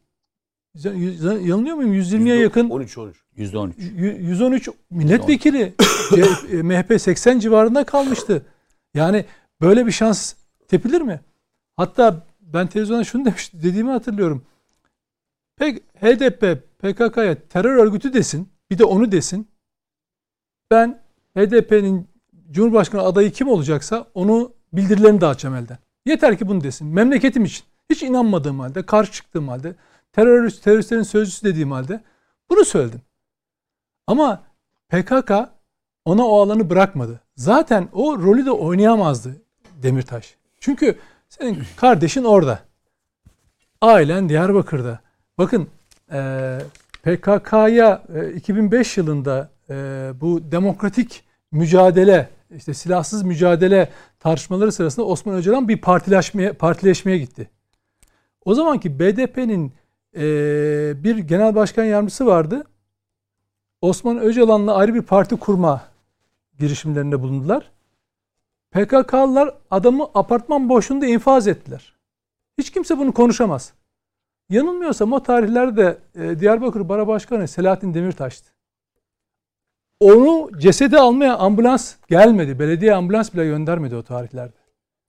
Öyle kolay değil PKK'ya rağmen HDP'nin içinde siyaset yapmak. Diğer Kürt siyaset, Kürt kökenli siyasetçiler var. Bir şairimiz vardı hani ee, bir kedim bile yok. Hmm, ee, anlıyorum. Bir anda aklıma şey mesela geldim yurt dışından geldi siyaset yapacağım diye. Ağzını açabiliyor mu? Ya da HDP'de görev yapmış biraz daha ortada bu işi şiddetsiz halledilebilir diyenler ağzını açabiliyorlar mı? Açamazsınız. HDP o alanı bırakmaz size. Kaldı ki bakın HDP kurulduğu zaman yani BDP'den sonra HDP kurulduğu zaman Selahattin Demirtaş çıkıp televizyonlara bu Abdullah Öcalan'ın 20 yıllık projesidir, hayalidir demiş. Tabii, tabii, tabii. Şimdi Aytu Bey'in düşüncelerini son derece yani nezaket, iyi niyet içinde olduğunu düşünüyorum. Ama gerçeklerle çok e, şey bağdaştıramıyorum şundan dolayı. İnşallah dedi HDP'ye de terör örgütü olduğunu anlatabiliriz PKK'nın. 15 Ağustos 1984 tarihinden itibaren Eruh. Yani Şemdinli Eruh'tan beri PKK bir terör örgütüdür. Bugüne kadar 15 bin Türk ve Kürt öldürmüştür. Yarısına yakını hatta 8 bin civarında e, resmi görevlimiz şehittir. 6-7 bin civarında Kürt e, ve Türk sivil insanları katletmiştir. Bunun içinde bebekler dahil, Beşik'teki bebek, hamile kadınlar da yakarak. Şimdi biz şöyle düşünemeyiz. Ya HDP'liler seçilmişler, gelmişler. Dünyadan habersiz, sanki Norveç'ten, Danimarka'dan gelmiş bir grup insan var. HDP diye bir parti kurmuşlar. Bu ülkenin gerçekleri hiç ilgileri yok. 40 yıldan beri ne olduğunda farkında değiller. İnşallah onları da anlatabiliriz. Bakın 15 Ağustos 1984'ten beri PKK terör örgütünün Ankara'nın göbeğinde, İstanbul'un göbeğinde insanları katle, otobüslerde insanları yaktılar. Yollarda hamile kadının yanında assubay eşini infaz ettiler. Uykusunda polisleri infaz ettiler. Şimdi dolayısıyla HDP'yi anlatacak hiçbir şey yok. HDP'nin bilmediği bir şey de yok. CHP'lilerin de bilmediği bir şey yok. AKP'lerin de bilmediği bir şey yok. Bizim de bilmediğimiz bir şey yok. Sadece bunu doğru telaffuz edeceğiz. Yani biz FETÖ'nün bir Fethullahçı terör örgütünün zararlı bir yapılanma, devlet içinde bir devlet olduğunu anlatmaya çalıştık. Aytu Bey doğru söylüyor. Ama AKP bunu 17-25 Aralık'tan sonra anlayabildi paralel devlet yapılanması olarak. E şimdi HDP'ye de PKK'yı anlatmaya çalışıyoruz. Şimdi roller değişti. Biz CHP'yi anlatmaya çalışıyoruz ki ya bu HDP PKK'nın kurduğu bir parti. E, Selahattin Demirtaş tarafından da söylenen, heykeller dikeceği söylenen bir parti. Ve bu adamların tek derdi var PKK'ya sözcülük. Çünkü demokrasi hani demokrasi, meclis, meclise azıcık saygısı olan bakın. Türkiye Büyük Millet Meclisi'ne hani saygıyla eğilirim önünde Millet Meclisi'nin. Oy veren herkesin e, oyunun önünde saygıyla eğilirim. Onun iradesine saygı duyarım. Ama o meclise azıcık saygısı olan, şu anayasaya azıcık böyle azıcık ağasından bağlı hisseden, kürsüsünden namusu şerefine yemin etmiş bir insan. PKK'ya terör örgütü diye dememezlik edebilir mi? Şimdi bakın İngilizce Amerika'da Avrupa Avrupa e, İnsan Hakları Komis e, Avrupa İnsan Hakları Mahkemesi kararlarıyla, Amerikan yasalarıyla, dünyanın bütün ülkelerinde PKK terör örgütüdür. Aytü Bey diyor ki biz PKK'nın terör yani bu bağlantıyı anlatmaya çalışacağız. Bakın bütün dünya anlamış. Evet ikircikli davranıyorlar. Silah veriyorlar, Başka, para veriyorlar. O, terör, evet. Ama hukuken anlamış. Hukuken Doğru. anlamış. Ve demiş ki bu bir terör örgütü. evet. evet gereğini yapmayabilirler. Ya sen de hiç olmazsa bunlarla ilişkini sürdürüyorsun. Bari göstermelik de olsa PKK terör örgütüdür kardeşim falan de mesela. O kadarını bile yapmak şeyine girmiyor, zahmetine girmiyor. Çünkü niye biliyor musunuz? O Abdullah Öcalan'ın gün şeyini İmralı notlarını, avukat görüşme notlarını okuyun. Anayasa Mahkemesi'ne gitmiş olan e, iddianameyi okuyun. Orada bir parça var. Öcalan'ın nasıl partiyi kurdurduğunu, dağdaki teröristlerin il meclislerinde, ilçe meclislerinde milletvekili adaylarını belirlemede nasıl rol aldıklarını. Tabii, tabii. Dolayısıyla bunların HDP'yi yönetenlerin iradesinin olmadığını göreceksiniz. Yok öyle bir irade. Bakın e, bir önceki genel başkana atıf yaptı Aytu Bey. Bakın Aytu Bey'e çok büyük saygım var. Yani kişi olarak da çok seviyorum. Has CHP'li bir insandır yani. Tamam mı? Bir vatansever olduğuna kimsenin kuşkusu yoktur. Ama mesela Mithat Sancar bugünkü eş başkan. 21 Eylül 2021 tarihli. Ben onların internet sitelerini falan çok yoğun takip ederim. Yani belki bir BDP, bir HDP'li onları takip etmez, okumaz ama ben her şeyini okurum. Çünkü benim işim terörü takip etmek tamam mı? Şimdi diyor ki Mithat Sancar, İmralı ile HDP'nin rolünü karşı karşıya getirmek Kürt sorununa bütünlüklü yaklaşımı zorlaştırır. İmralı'nın da bu konudaki rolü olacaktır. İmralı'nın da bu konuda rolü olacaktır. Burada buradaki muhataplar kelimesi çoğul sadece bir muhataptan da bahsetmiyor. İmralı Kandil. Sonra devreye Kandil gelecek. Mesela Doğru. şimdi her konuda İstanbul Büyükşehir Belediye Başkanlığı seçimlerinde dahi ağzına kapa, ağzından e, şey her türlü açıklama duyulan Kandil'den niye bir tek cümle duymuyoruz şu anda? Neden? Çünkü ortamı yumuşatmak, topluma bunu ince ince kabul ettirmek derdindeler. İlk Sezai Temel'in ilk gün yaptığı açıklama hakikaten şok etti onları. Herkesi şok etti. Onu bunu yapmaması gerekiyor taktiksel olarak. Yani Ama samimi olan oydu. Hayır. Samimi olan o açıklama. Hayır. HDP'nin içinde farklı fraksiyonlar var. Çok farklı fraksiyonlar var. Dağda da öyle. Yani İrancısı var, Suriye'ye yakın olanı var, bilmem Amerika'ya yakın olanı Hayır var. adam samimi Türkiye'ye içindekini yakın- söyledi. Hayır doğru olanı söyledi. Evet. Hakikat olanı söyledi. Hakikat olanı söyledi. Şimdi o şoku çünkü Kılıçdaroğlu da böyle bir şey beklemiyordu. Yani o, çünkü bir açılım getirmek istiyor. Evet. Yani şöyle Kılıçdaroğlu'nun yapmaya çalıştığı e, HDP seçmenini kendine yakın tutmak. Evet bir ittifak içinde bulunmayalım ama HDP seçmeninin oylarını 2023 seçimine doğru giderken kaçırmayalım. Bütün taktiksel olarak böyle. Ben mesela Kılıçdaroğlu'nun Kürt sorununu dediği meseleye samimiyetle inandığını hiç düşünmüyorum. Hiç düşünmüyorum. Çünkü böyle bir sorunu ortaya koyan bir kişi bunun maddelerini sıralar. Der ki mesela kardeşim e, Kürt sorunu vardır ve şu, şu maddelerden oluşur. Şimdi Sayın Milletvekilimiz e, Kürtlerin de yaşadığı sorunlardan bahsediyor. Yani işsizlik, ekonomi, ne bileyim inanç veya herhangi bir konuda Kürtler, Türkler aynı sorunları yaşıyor. İstanbul'da e, sorun nasıl yaşanıyorsa Diyarbakır'da da aynı sorunu, Muş'ta da aynı sorun yaşanıyor falan filan. Ama Kürt sorunu diye bir meseleyi tarif ettiğiniz zaman bunun maddelerini koymanız lazım. Ben HDP ve PKK kanadının bu konuda son derece net olduğunu görüyorum. Birkaç seferde söyledim. Öcalan'a tecritin dedikleri yani o İmralı'dan çıkması bir ev hapsinin ki Kale- bunlar kale- açılım sürecinde de AKP ile açılım sürecinde de çok tartışmış konulardan bir tanesi. Mesela eee Öcalan'ın ev hapsi gibi bir şeye çıkartılması. Yani onun liderlik vasfının öne çıkartılması. İmralı'dan e, kasıt o. E, özellik hiç vazgeçmedikleri ve geçmeyecekleri. Hayalleri yani kent konseyleri lütfen Selahattin Demirtaş'ın yazdığı o sinsi romanları iyi okuyun. Sinsi romanları iyi okuyun. Kent meclisleri, kent konseyleri derken Cizre'yi anlatırken aslında Hendek Çukur meselelerini nasıl içine gömdüğünü, sahtekarlık yaptığını anlayacaksınız. Ama ne oluyor? Getiriyorlar bir yerde tiyatro oynatıyorlar millete. Onları izletiyorlar. Ah ne kadar güzel, çok duygusal. İşte seher diyor, devran falan filan diyor. İçine neler yedirdiğini ince ince o beyinlere e, nakşettiğini Peki. göreceksiniz. Bakın özellik diyor. Öz yönetim diyor. Ana dil. Ana dilde eğitim en mütevazisi. Ana dilde eğitim. Yani bunun devamı mesela resmi kurumlarda da e, ikinci dil olarak işte form, ifade falan onların kullanılması. Daha beteri PKK güçlerinin PKK e, silahlı e, güçlerinin mesela öz savunma birlikte haline getirmesi. Biz bunları nereden biliyoruz? A, yine söylüyorum AKP ile yaşanan açılım süreçlerinde bunları PKK dayattı. Ve bunları bakın ne zaman dayattı biliyor musunuz? Ee, 1 Mart Nevruz 1 Mart değil mi? Yanlış mı hatırlıyorum? Evet. 1 Mart 2013 müydü açılımın o mektubun okunduğu? Hı hı. Tam bir ay sonra Nisan'da. Nisan'da Murat Karayalan bu maddeleri tek tek sıraladı. Bunlar olmadan silah bırakmayacağız dedi. Buna rağmen iki yıl daha sürdürdüler. Ben o gün yazıma konu ettim. Dedim ki burada bir barış falan yok. Burada iki kişi anlaşmışlar aralarında. Türkler Kürtlere, Kürtler Türklere hakkını helal etmeden bu mesele barışa dönmez. Bir anlaşma olur ama anlaşma dediğiniz şey hemen bozulur. Nitekim öyle oldu. Temmuz 2015'te polislerimizi uykusunda şehit ederek aslında bir e, süreç yaşam bir barışın barış istemeklerini gösterdiler. Peki büyük fotoğrafta ne var?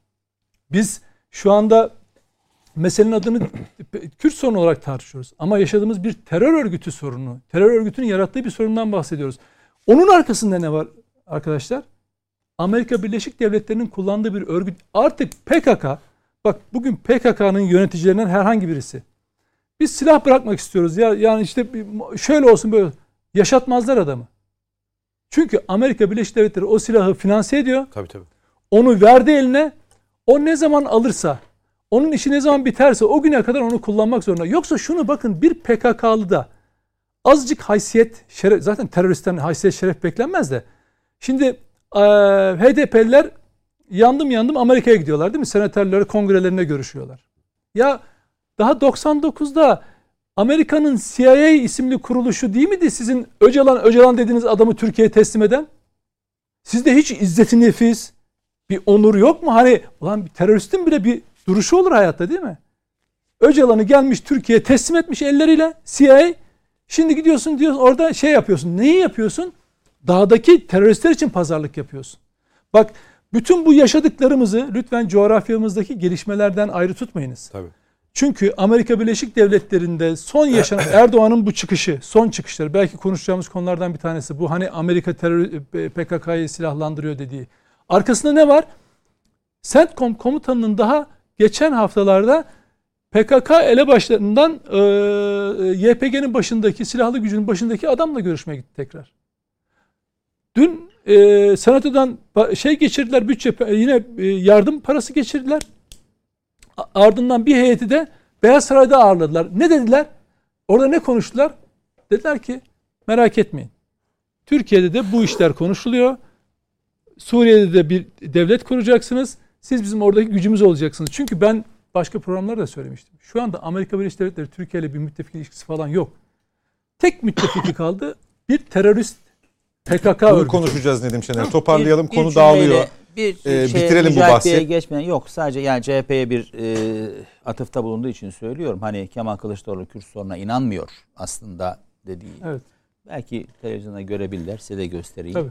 Yani Kemal Kılıçdaroğlu'nun 22 soru 22 cevap CHP'nin Türkiye'nin Kürt soruna bakışı ve çözüm çerçevesi adıyla yayınladığı resmi bir belgesi var. Bunların bir kısmı süreç içerisinde çözüldü. Bir kısmı çözüldü ama çözülmeyen kısımları da var. Ama bunların içinde bunları bunları bunlar yani uzun uzun içeriğini tartışacak yer burası Yo, değil, değil meclistir Bakın, ama o... CHP'nin samimiyetinden bahsediyorum. Yani CHP bir şey söylüyorsa e, mutlaka bunu dokümante ediyor, yazıyor, fikrini söylüyor. Bakın 1989'da yazdığımız Kürt raporundan bahsetmiyorum. O rapor biraz daha detaylı, biraz daha böyle kapsamlı. Daha böyle e, radikal bir rapordu ama 89'dan 2011'e gelen Türkiye'de dünya değişti, Türkiye değişti, insanlar bilinçlendi. Yaptığımız bir çözüm paketi var. Beğenirler, beğenmezler ama biz demişiz ki bizim fikrimiz şudur. Yani biz laik demokratik sosyal hukuk devletinin milletiyle bölünmez bütünlüğünü sağlamak için vatandaşımızın sorununu böyle çözeceğiz demişiz. Şimdi yaz çok katıldığım bir nokta da Nedim Bey'e bu işin PKK ile mücadele ederek sadece onunla mücadele ederek çözülmeyeceğidir. Az önce Mete Bey de bahsetti. Yani burada Amerika Birleşik Devletleri gibi emperyal bir devlet PKK'nın uzantısı olduğu netleşen e, YPG'ye Bakın 17 milyon dolar bu yıl bütçesinden para ayırdı. Ve bunu gizli yapmıyor. Yani gizli yaptığı hariç açıkça net bir şekilde 17 milyon dolarlık bir Yüz- yardım 117. ayırıyor. 117. Yanlış. 170 Ben de milyon mi dolar. yanlış söyledim? 170 milyon. milyon pardon. 170 milyon Evet. ben 17 Pardon. yanlış. Pardon. 170 milyon dolar. Bakın az bir rakam değil. 170 milyon dolar e, YPG'ye yardım ayırıyor. Bakın bu e, sadece maddi yardım. Bir de bunun bir terör örgütü olmadığını açıkça ifade ediyor ve yine ABD'de e, YPG'nin temsilcileriyle üst düzey görüşmeler yapıyor. Yani siyaseten diyor ki sen terör örgütü değilsin. Siyaseten seni kabul ediyorum. Al bu da sana para.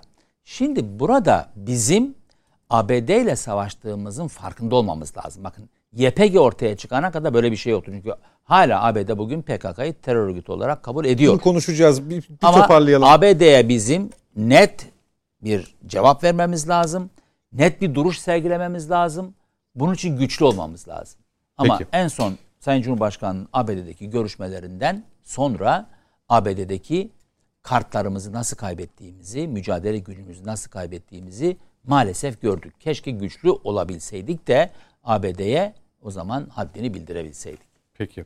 Mücahit Bey e, bu konuyla ilgili e, bir başlık daha açacağım. E, hem Soçi görüşmesi hem Sayın Cumhurbaşkanı'nın Birleşmiş Milletler Genel Kurulu görüşmelerinden döndükten sonra Amerika Birleşik Devletleri ile olan ilişkilerimize dair yaptığı açıklamaya ilişkin sorularım olacak ama e, biz iç siyaset gündeminin bir diğer maddesi sizin az önce atıfta bulunduğunuz e, Meral Akşener'in gündem değiştirme açıklamasıyla devam edelim istiyorum. Cumhurbaşkanlığına aday değilim, başbakanlığa talibim dedi Sayın Akşener. Bunu neden gündem değiştirme olarak gördünüz? Şu ana kadar konuştuğumuz konu çerçevesinde dile getirmiştiniz. E, dolayısıyla Sayın Kılıçdaroğlu'na da Cumhurbaşkanlığı adaylığını bırakmış mı oldu Sayın Akşener? Şimdi şöyle ifade edeyim. Bakın e, siyasetin temel kuralı inandırıcılıktır. İnandırıcı olmanız lazım ve güven telkin etmeniz lazım. Bunun için ne gerekir? Bunun için istikrarlı olmanız lazım gelir. Ve belirli olmanız lazım gelir ve öngörülebilir olmanız lazım gelir. Yani öngörülebilir bir şekilde belirli olmanız lazım. Toplum kafasında sizin e, açıklamalarınızın nereye gittiği, e, bunun bir rasyonel temeli olduğu noktasında toplumun ikna olmuş olması lazım. Şimdi bu e, arkadaşlarımız e, uzun süredir bu muhalif e, duruşlarının temelini tabii Covid sürecinin getirdiği ekonomik daralma falan onları saymıyorum. Onlar muhalefetin görevi. Muhalefet bu noktada itirazlarını yapar. Çok doğaldır bu. E, orada bir zemin kazanmaya, orada bir oy potansiyeli kazanmaya, milleti ikna etme doğrultusunda hareketler yaparlar. Onlar değil. Onlar çünkü geçici sorunlardır. Sorun bugün vardır, yarın e, çözülür sorun. Ondan sonra muhalefet başka bir tarafa kanalize olur, konsantre olur. Tüm dünyada böyledir. Şimdi e, benim temel bir takım şeyler var. E, sıkıntılar ve belirsizlikler var. Biri, bakın başkan adaylığı söylemeyeceğim. Yani başkan adayı o muhalefetin kendi işidir. Belirler, ne zaman belirleyeceklerini kendileri karar verir. Şimdi şu, bir genel başkan susuyor, diğer genel başkan başlıyor. Bir genel başkan kalkıyor sabahleyin, ben başkan adayıyım e, gibi bir mesaj veriyor. Ondan sonra diyor ki birisi kalkıyor diyor ki ben başbakanlığa talibim diyor. Böyle ciddi bir e, harmoni eksikliği ve bir karmaşa var. Aslına bakarsanız bu karmaşanın temel sebebi bu e, millete sundukları imkansız olan, imkansız olan e, parlamenter sistem önerisidir. İmkansız olan. Bakın nasıl imkansız? Çünkü öneri siyaset matematiğine ters bir hadisedir. Bütün e, işte o belirsizliklerin kaynağı budur. Nasıl bir belirsizlik bu? Bakın birinci belirsizlik 2023 2023'ün Haziran ayında bir seçim yapacağız. Orada sandık gelecek. İşte sandık geldikten sonra bir kere sandıktan çıkmaları lazım bir. Başkan seçilmeleri lazım. Başkan. Başkan seçtirmeleri lazım. Birinci muhal. Cumhurbaşkanı. Cumhurbaşkanı. Şimdi bu Cumhurbaşkanı %51 oyla gelecek. Bu Cumhurbaşkanı öyle bir Cumhurbaşkanı olacak ki bu Cumhurbaşkanı öyle bir Cumhurbaşkanı olacak ki çekileceğini deklare edecek. Yani o güce rağmen parlamenter sisteme dönüş için çekileceğini deklare edecek. Baştan bunu kabul etmiş olacak. Öyle bir adam bulacağız ki %51 desteğe rağmen ben kardeşim parlamenter sistem için başkanlığı feda olsun, oylar da feda olsun diyecek bu bir. Birinci hal. İmkansızlık, siyaset matematiğine aykırı. Anayasa İkinci değil. hal. İkinci hal. Şimdi e, parlamenter demokrasiye geçiş için ne lazım? Referandum lazım. Anayasa değişikliği lazım. E, bu e, Millet İttifakı 401. demek ki demek ki bu e, parlamenter sisteme geçme noktasında bir anayasa değişikliği önerecek millete. Referandum yapacak ikinci seçim. Referandumda millet bunu onaylayacak. Bakın bir muhal daha. Çünkü 5 sene 4 sene önce başkanlık sistemine çoğunlukla oy vermiş aziz milletimiz. Daha sonra diyecek ki ben bu sistemi beğenmedim kardeşim. Gelsin parlamenter sistem. Parlamenter sisteme göre yürüyelim artık diyecek. Tamam. İmkansız Bir başka bir başka muhal. İmkansız. Muhal. Yani belirsizlik var burada. Şimdi e, ikinci, üçüncü hadisede ne? Tamam farz edelim velev ki milletimiz bu e, şeyi kabul etti referandumda. Yani geldi parlamenter sistem önümüze. E parlamentoyu oluşturmamız lazım değil mi? Yani bir seçim daha yapmamız lazım. Milletvekilleri seçilecek. Yeni sisteme göre. Şimdi milletvekilleri seçiminde, milletvekili seçiminde vatandaşlarımıza diyecekler ki bunlar işte biz daha önce vaat ettiğimiz parlamenter demokratik sistemi getirmek için bir, iki referandum yaptık. Üçüncü seçimde bu. Bu son seçim. Oy verin bakalım diyecek. Milletimiz oy verecek. İşte o oylamada, o oylamada da bunlar işte birinci parti çıkacak ki başbakanlığı alacaklar. Doğru ya. Şimdi o oylamada, o oylamada şu anda Türkiye'nin birinci partisi olan AK Parti %30'un üzerinde işte neyse birinci parti çıkarsa yine o şeyde e, oylamada parlamenter demokrasiyi tavsiye ettikleri milletvekili seçimlerinin oylamasında Meclis çoğunluğu. meclis çoğunluğunu alırsa %30 %40 üzerinde bir oy alırsa şimdi Millet İttifakı ne diyecek? Şöyle mi diyecek? Ya efendim ben başkanlığı %50.6 bir 50 artı 1 ile almıştım 2023'te. Ama geldik 2027'lere 28'lere ki bu bir süreçtir yani. O, o öyle bir süreçten bahsediyoruz. Adamın bir 5 senesini götürür yani bu vaat ettikleri şey. O ayrı bir hadise. Geldik 2020'lere 2028'lere. Parlamenter demokrasiye geçelim dedik. Bunun daha iyi olduğunu, daha düzgün işleyeceğini düşündük. Ki parlamenter demokrasi sistemi Türkiye'ye yabancı bir sistem değil ki. Yani neler olduğunu, koalisyonların Türkiye'yi ne hale getirdiğini gördük. E bunu önerdik biz. Vatandaşlarımız buna evet dediler. Biz %51 artı 1 almamıza rağmen, yıllarca iktidar olamamıza rağmen, başkanlığı orada elde etmiş olmamıza rağmen buraya geçtik. Seçimleri, milletvekili seçimlerini yaptık. AK Parti birinci parti oldu. Ne yapalım canım? Yani ya şimdi Tam da siyasetin, ya. Helal olsun. Bak ben siyasetin bu kadar, bu kadar güzel anlatamazdım Bakın ben siyasetin matematiğine kadar güzel anlatamazdım. bir Çok teşekkür ki- ediyorum Bakın hakikaten. siyasetin matematiğine 70 yıldır iktidara susamış bir partinin kendi eliyle kendi eliyle bu hadiseyi hadi başkanın da ikna olduğunu kabul edelim. %50 artı bir alan güçlü başkanın da ona ikna olduğunu kabul edelim. Kendi eliyle tekrar iktidarı paşa paşa bir partiye e, parlamenter sistemde Hediye. vermesi kadar siyaset matematiğine ters, rasyoneliteye ters, mantığa ters, kendini reddeden. Yani kardeşim ben iktidar olmak istemiyorum. Birinci parti gelsin yönetsin diyen bak iktidara susamışlık 4 sene, 5 sene, 20 sene değil ha. İktidara susamışlık. Yani bu noktada birincisi e, bu muhal ve belirsiz halleri böyle koyuyoruz, koyuyoruz, koyuyoruz. Bir de e, işte Akşener diyor ki ya işte o işte 7-8 yıl sonra bir seçim yapılacak ya diyor parlamenter demo işte sisteme meclis seçimi yapacağız ya diyor 7-8 sene sonra. Ha işte orada diyor ben diyor başbakan olacağım diyorsa eğer diyor. ben onun devlet adamlığı yapmış, hani devlet e, sonuçta bakanlık yapmış e, Akşener. Ya oradaki e, tecrübesini hakikaten sorgularım.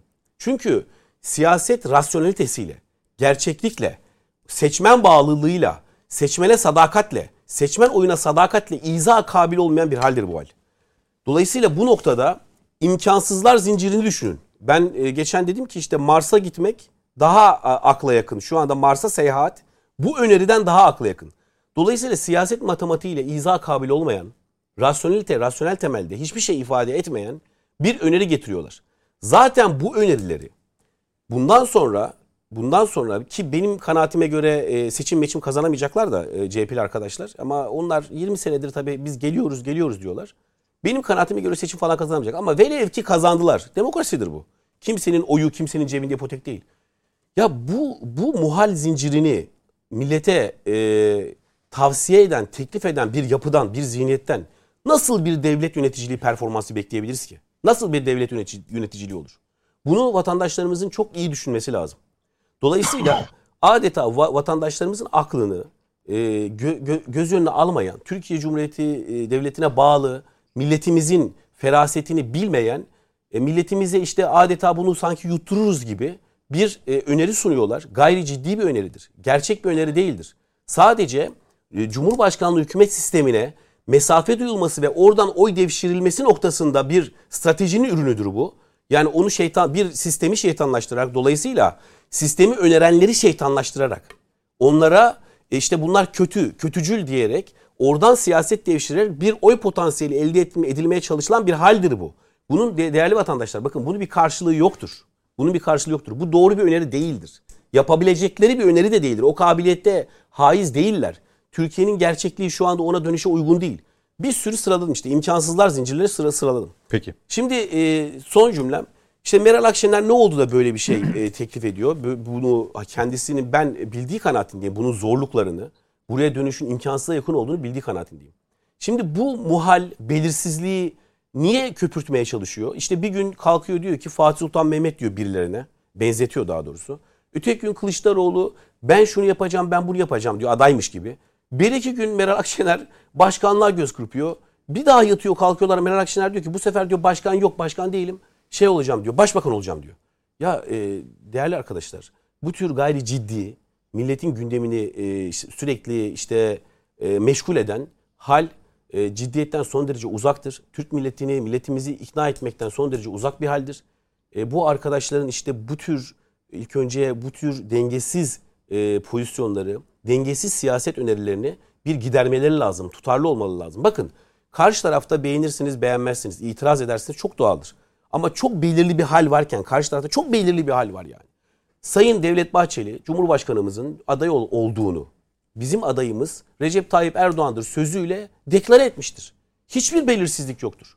Bizim ekonomi politikalarımız bu Covid süreciyle e, Covid sebebiyle daralan ekonomiyi nasıl düzelteceğimiz, kafa patlattığımız mevzudur. Bu deklare edilmiştir. Bakın bunların çözüm metotları sunulmuştur. Bu tarafta bir belirsizlik yokken öteki tarafta belirsizlik değil. Belirsizlikler zinciri vardır. İmkansızlar üzerine bina edilmiş fikirler vardır. Ve fakat bunun halkta gerçekten bir karşılığı. Peki. Halkın milletimizin gündeminde de işte yok e, Millet İttifakı'na kim başkana da olacak veya Millet İttifakı bu zincirleme belirsizlikleri başarabilecek mi? Konusu milletimizin gündeminde değildir. Peki. Ben sıcağı sıcağına bir, bir, bir, ee, şey Mete Yarar'a gitmem lazım. Ee, biz Yok, çok konuşuyoruz çok, stüdyoda. Çok çok oturacaktı ama siz bilirsiniz. Bence bunu kaçırmayın. Öyle mi? Peki. Mete Yarar da şöyle yapayım, söz hakkını verdi. Şöyle yapayım Mete Bey'i bekletmemek Yok, adına. İki, buyurun, iki buyurun. cümle söyleyeyim tamam. ama hakkım baki kalsın.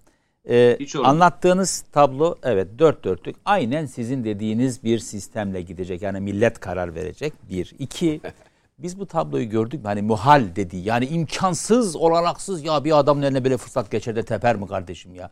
Deli misiniz siz? Manyak mısınız? Ee, gibi Binali bir... Bey'in durumu çok farklı. Mealen. Çünkü onu dur, çalışmışsınız dur, belli iki, ama dur, iki, iki, iki o şey, farklı. Dur iki, iki cümle. Neden farklı olduğunu ben izah edeceğim. Evet. Hadi, olur mu kardeşim ya? Sen şimdi seçimi alacaksın. Bu arada seçim alma ihtimalimizi de gördüğü için teşekkür ediyorum. Yo onu ben sonra, bu hal olarak far, Sonra döneceksin arkadaş. Ya kendi elinle gücü bırak. Evet. Örneği var mıdır? Vardır. Türkiye'de var mıdır? Vardır. CHP'de var mıdır? Vardır. Kimdir bu örnek? Gazi Mustafa Kemal Atatürk'tür. Meclisi kurduğu zaman ya sen deli misin? Niye meclis kuruyorsun? İşte sen artık bizim padişahımızsın. Sen bizim halifemizsin. Sen bizim devlet baş... Sen ne dersen o olur diyenlerin hepsinin elini tersine itmiştir. Demiştir ki hayır ben meclis kuruyorum ve milli iradeye her şeyi teslim ediyorum. Bu örneklerden Sonrası devamını, devamı, örneklerden Muhalefete örnekler, mi düştü Mustafa Kemal Atatürk? Örneklerden bir Yapmayın tanesi. ya o dönem yani e, olağanüstü halden geçen. Şu ana kadar iyi gidiyordu. Ben onu demiyorum. Ben zihniyetten bahsediyorum. Yani Gazi Mustafa Kemal Atatürk'ün o günkü sahip olduğu güç, kudret. Ama siz Atatürk değilsiniz şu anda. Değiliz. Onun yolunda yürüyoruz. Yani o bize örnek o oluyor. o zamanında böyle yapmıştı. Şimdi biz diyoruz ki evet biz gücü alacağız. Sonra bu gücü aynen millete iade edeceğiz. Bu bir. İki, bunu niye yapacağız? Deli miyiz ya? Bir Üstadım, cümle, üç, ya. ikinci cümlende şudur. Söz konusu vatansa gerisi teferruattır. Ha, detaylandıracağım. Suriye'nin kuzeyine yaptığımız operasyonda bunu söyleyebilseydiniz. Detaylandıracağım. Afrin şehir merkezine girmeyin demeseydiniz keşke. Onu da şimdi Afrin keşke konusu. o zaman aklınıza gelseydi. Afrin konusu gelecek. Onu da konuşacağız. Ama bu iki şeyi biz yaptık. Geçmişte de yaptık. Bugün de yapacağız. Çok teşekkür ediyorum. Yani ben anlatsam bu kadar güzel tablo çizemezdim. Yani e, Mücahit Bey'in. Evet aynen sizin dediğinizi yapacağız. Rica ederim canım. Aynen onu yapacağız ama size göre imkansız. Evet çünkü sizin bakış açınız bunu gerektiriyor. Saygı duyarım. Siyasi gerçeklerden bahsediyorum. Bakış Siyasi gerçekler size göre Biz bunları yaşamış bir partiyiz Ya ve reddetmişiz. Allah aşkına üstadım, değerli üstadım Mete 1960'da Bey'in ihtil- hak 1960'da sözünü şey darbe yapalım. oldu. Devam 1960'da edin, darbe oldu.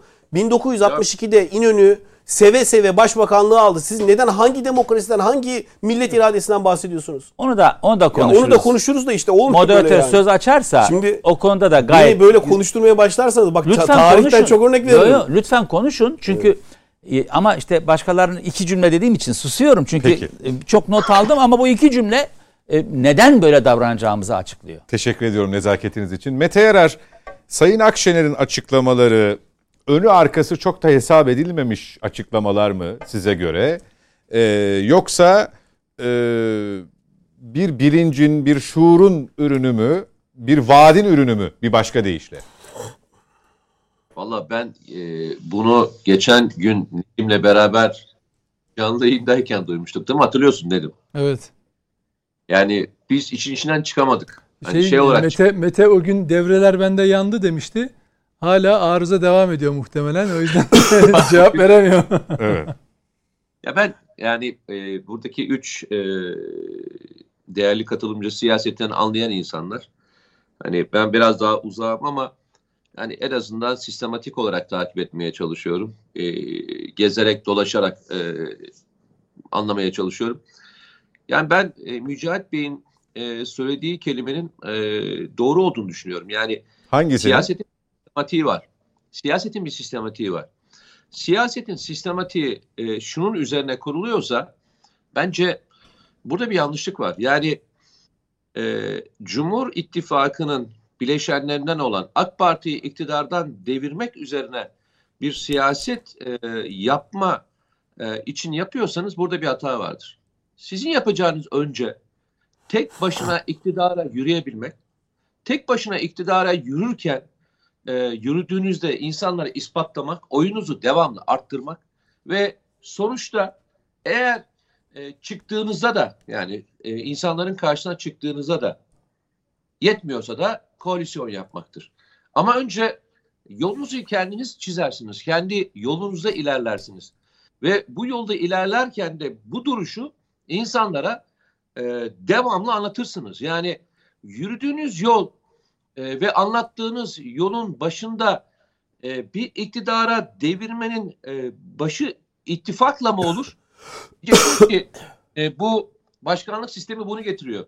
Getirmiyor aslında. Getirmiyor.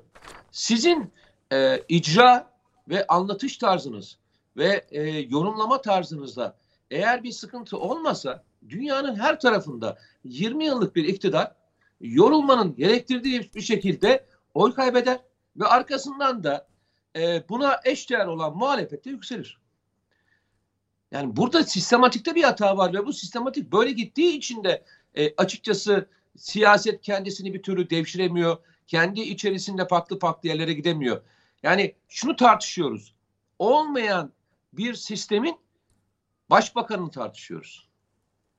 Ya bana o kadar ütopik geliyor ki şunu söyleyebilirsiniz. Bakın ben şunu anlarım. Dersiniz ki kardeşim biz güçlenmiş parlamenter sistemine geçmeye talibiz. Ama başbakanlığa talip olmak için önce anayasal değişikliği yapabilecek olan çoğunluğa gelmeniz, bunun kabul edilmesi, sürecin devam etmesi, belki bir defa daha seçime gidilmesi, arkasından başbakan olursunuz. Yani ne demek istediğimi anlatabiliyor muyum? Siz önce olanı e, icra edersiniz. Arkasından öbürlerini konuşursunuz. Şimdi ben Cumhurbaşkanlığına aday değilim, başbakanlığa adayım.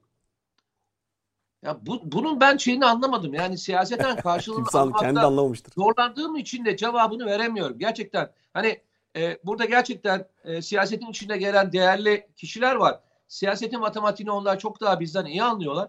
Ben çözemedim. Peki. Hani açık ve net söylüyorum çözemedim. Çözemediğim için de bilmediğim e, konunun cevabını vermeyeyim. O Nedim Şener çözmüş gibi duruyor. dediler, Dedim ki devrelerim yandı. Anlamadım dedim şey. Yani mantığını anlamadım bu konuşmanın. E, bugün de aynı şeyi söylüyorum. Ben bu lafın neden sarf edildiğini anlamış değilim. Şunu söyleseniz kabul ederim. Ben Cumhurbaşkanı'na aday değilim. Bitti. Bitti bu kadar. Bu, bu çok anlaşılır bir şey. Anlaşılır bir şey. Aday da göstermek zorunda değilsiniz. Bunu da anlarım. Gelecekte görürüz.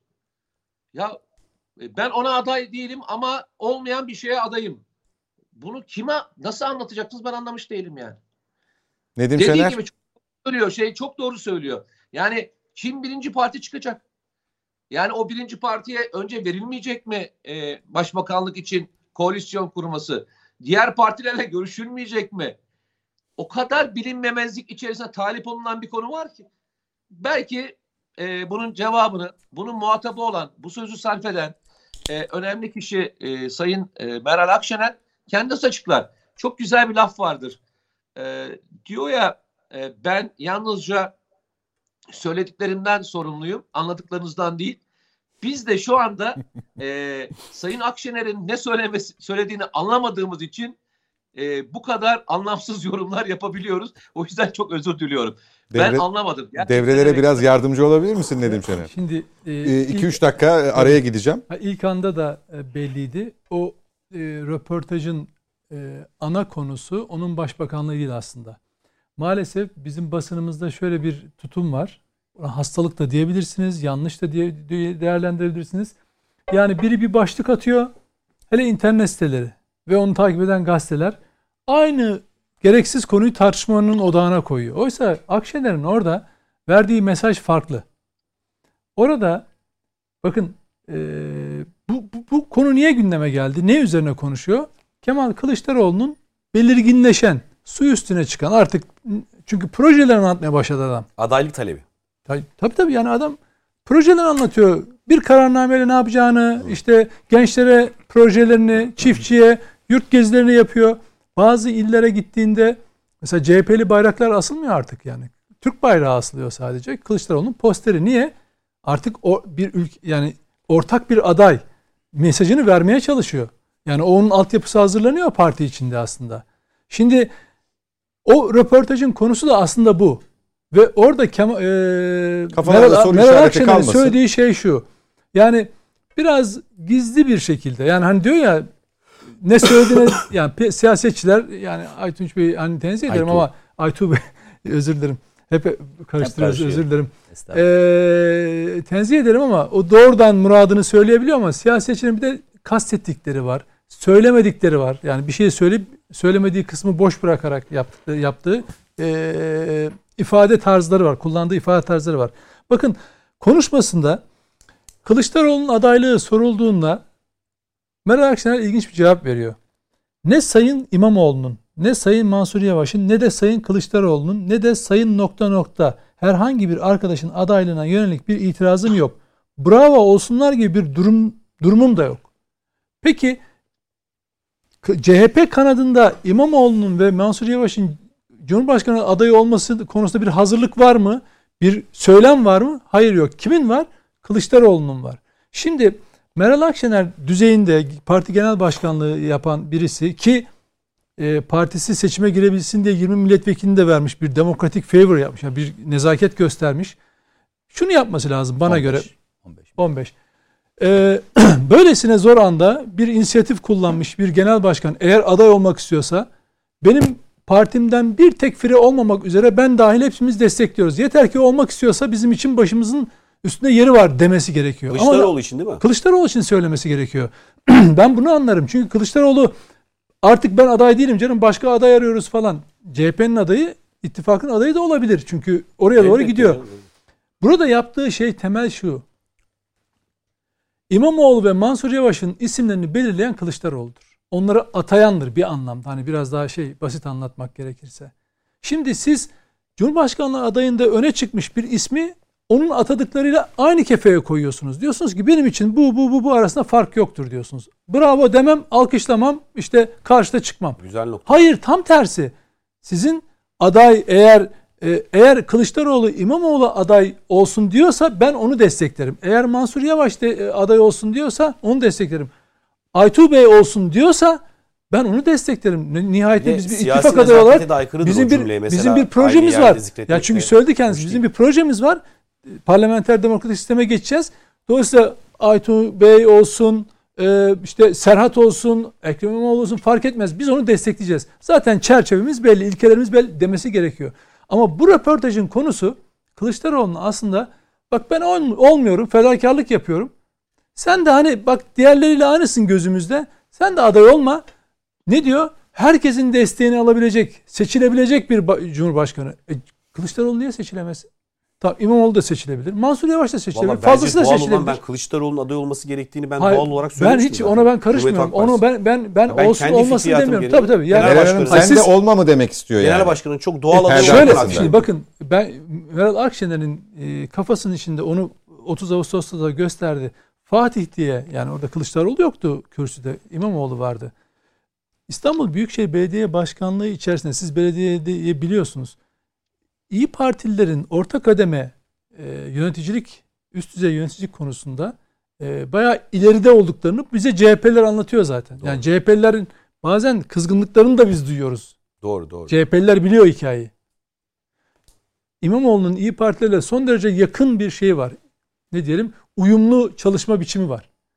Yani ben onu hani solcu gör, solcu da görünmüyor da yani sağa daha yakın bir siyasetçi olarak orada duruyor ve Tamamlayalım. e, Meral Akşener'in kafasında olanın aslında ben İmamoğlu olduğunu ve bu röportajı dikkatle okursanız süzdüğünüz Tamamını zaman okursanız. Evet, süzdüğünüz zaman elinizde ya biz aslında İmamoğlu'nun olmasını.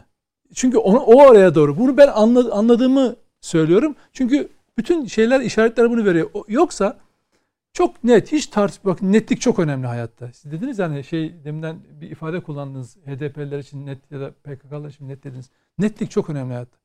Ben Meral Akşener yerine olsam demokrasi konusunda örnek davranışta bulunmuş 15 milletvekilini bize e, göndermiş. Biz de o ihtiyaç olmamasına rağmen ben imza topladım işte 100 bin ama olsun bu çok önemliydi. E Kılıçdaroğlu da bak toplumda gitgide yükselen bir sempatisi var. Kendi tabanında artık itiraz eden de yok yani şeyde. Mesela CHP'liler ilk anda ya yok olmaz. Şu Çünkü anda değil öyle. İmamoğlu tabii İmamoğlu e, belediye başkanı seçildiği andan itibaren hep oraya oynadığı için e, şey müstakbel Cumhurbaşkanı adayı o görülüyor. Şimdi Kılıçdaroğlu gelince şeye çünkü orada bir çekinceleri var. E, Cumhurbaşkanı adaylığı için istifa ettiğinizde belediyeyi AKP'lere vermiş oluyorsunuz. O eğer seçimi kaybeder, kaybederse hem e, Cumhurbaşkanlığını hem İstanbul Büyükşehir gibi bir yeri kaybetmiş oluyorsunuz. Bu stratejik olarak doğru bir karar gelmiyor.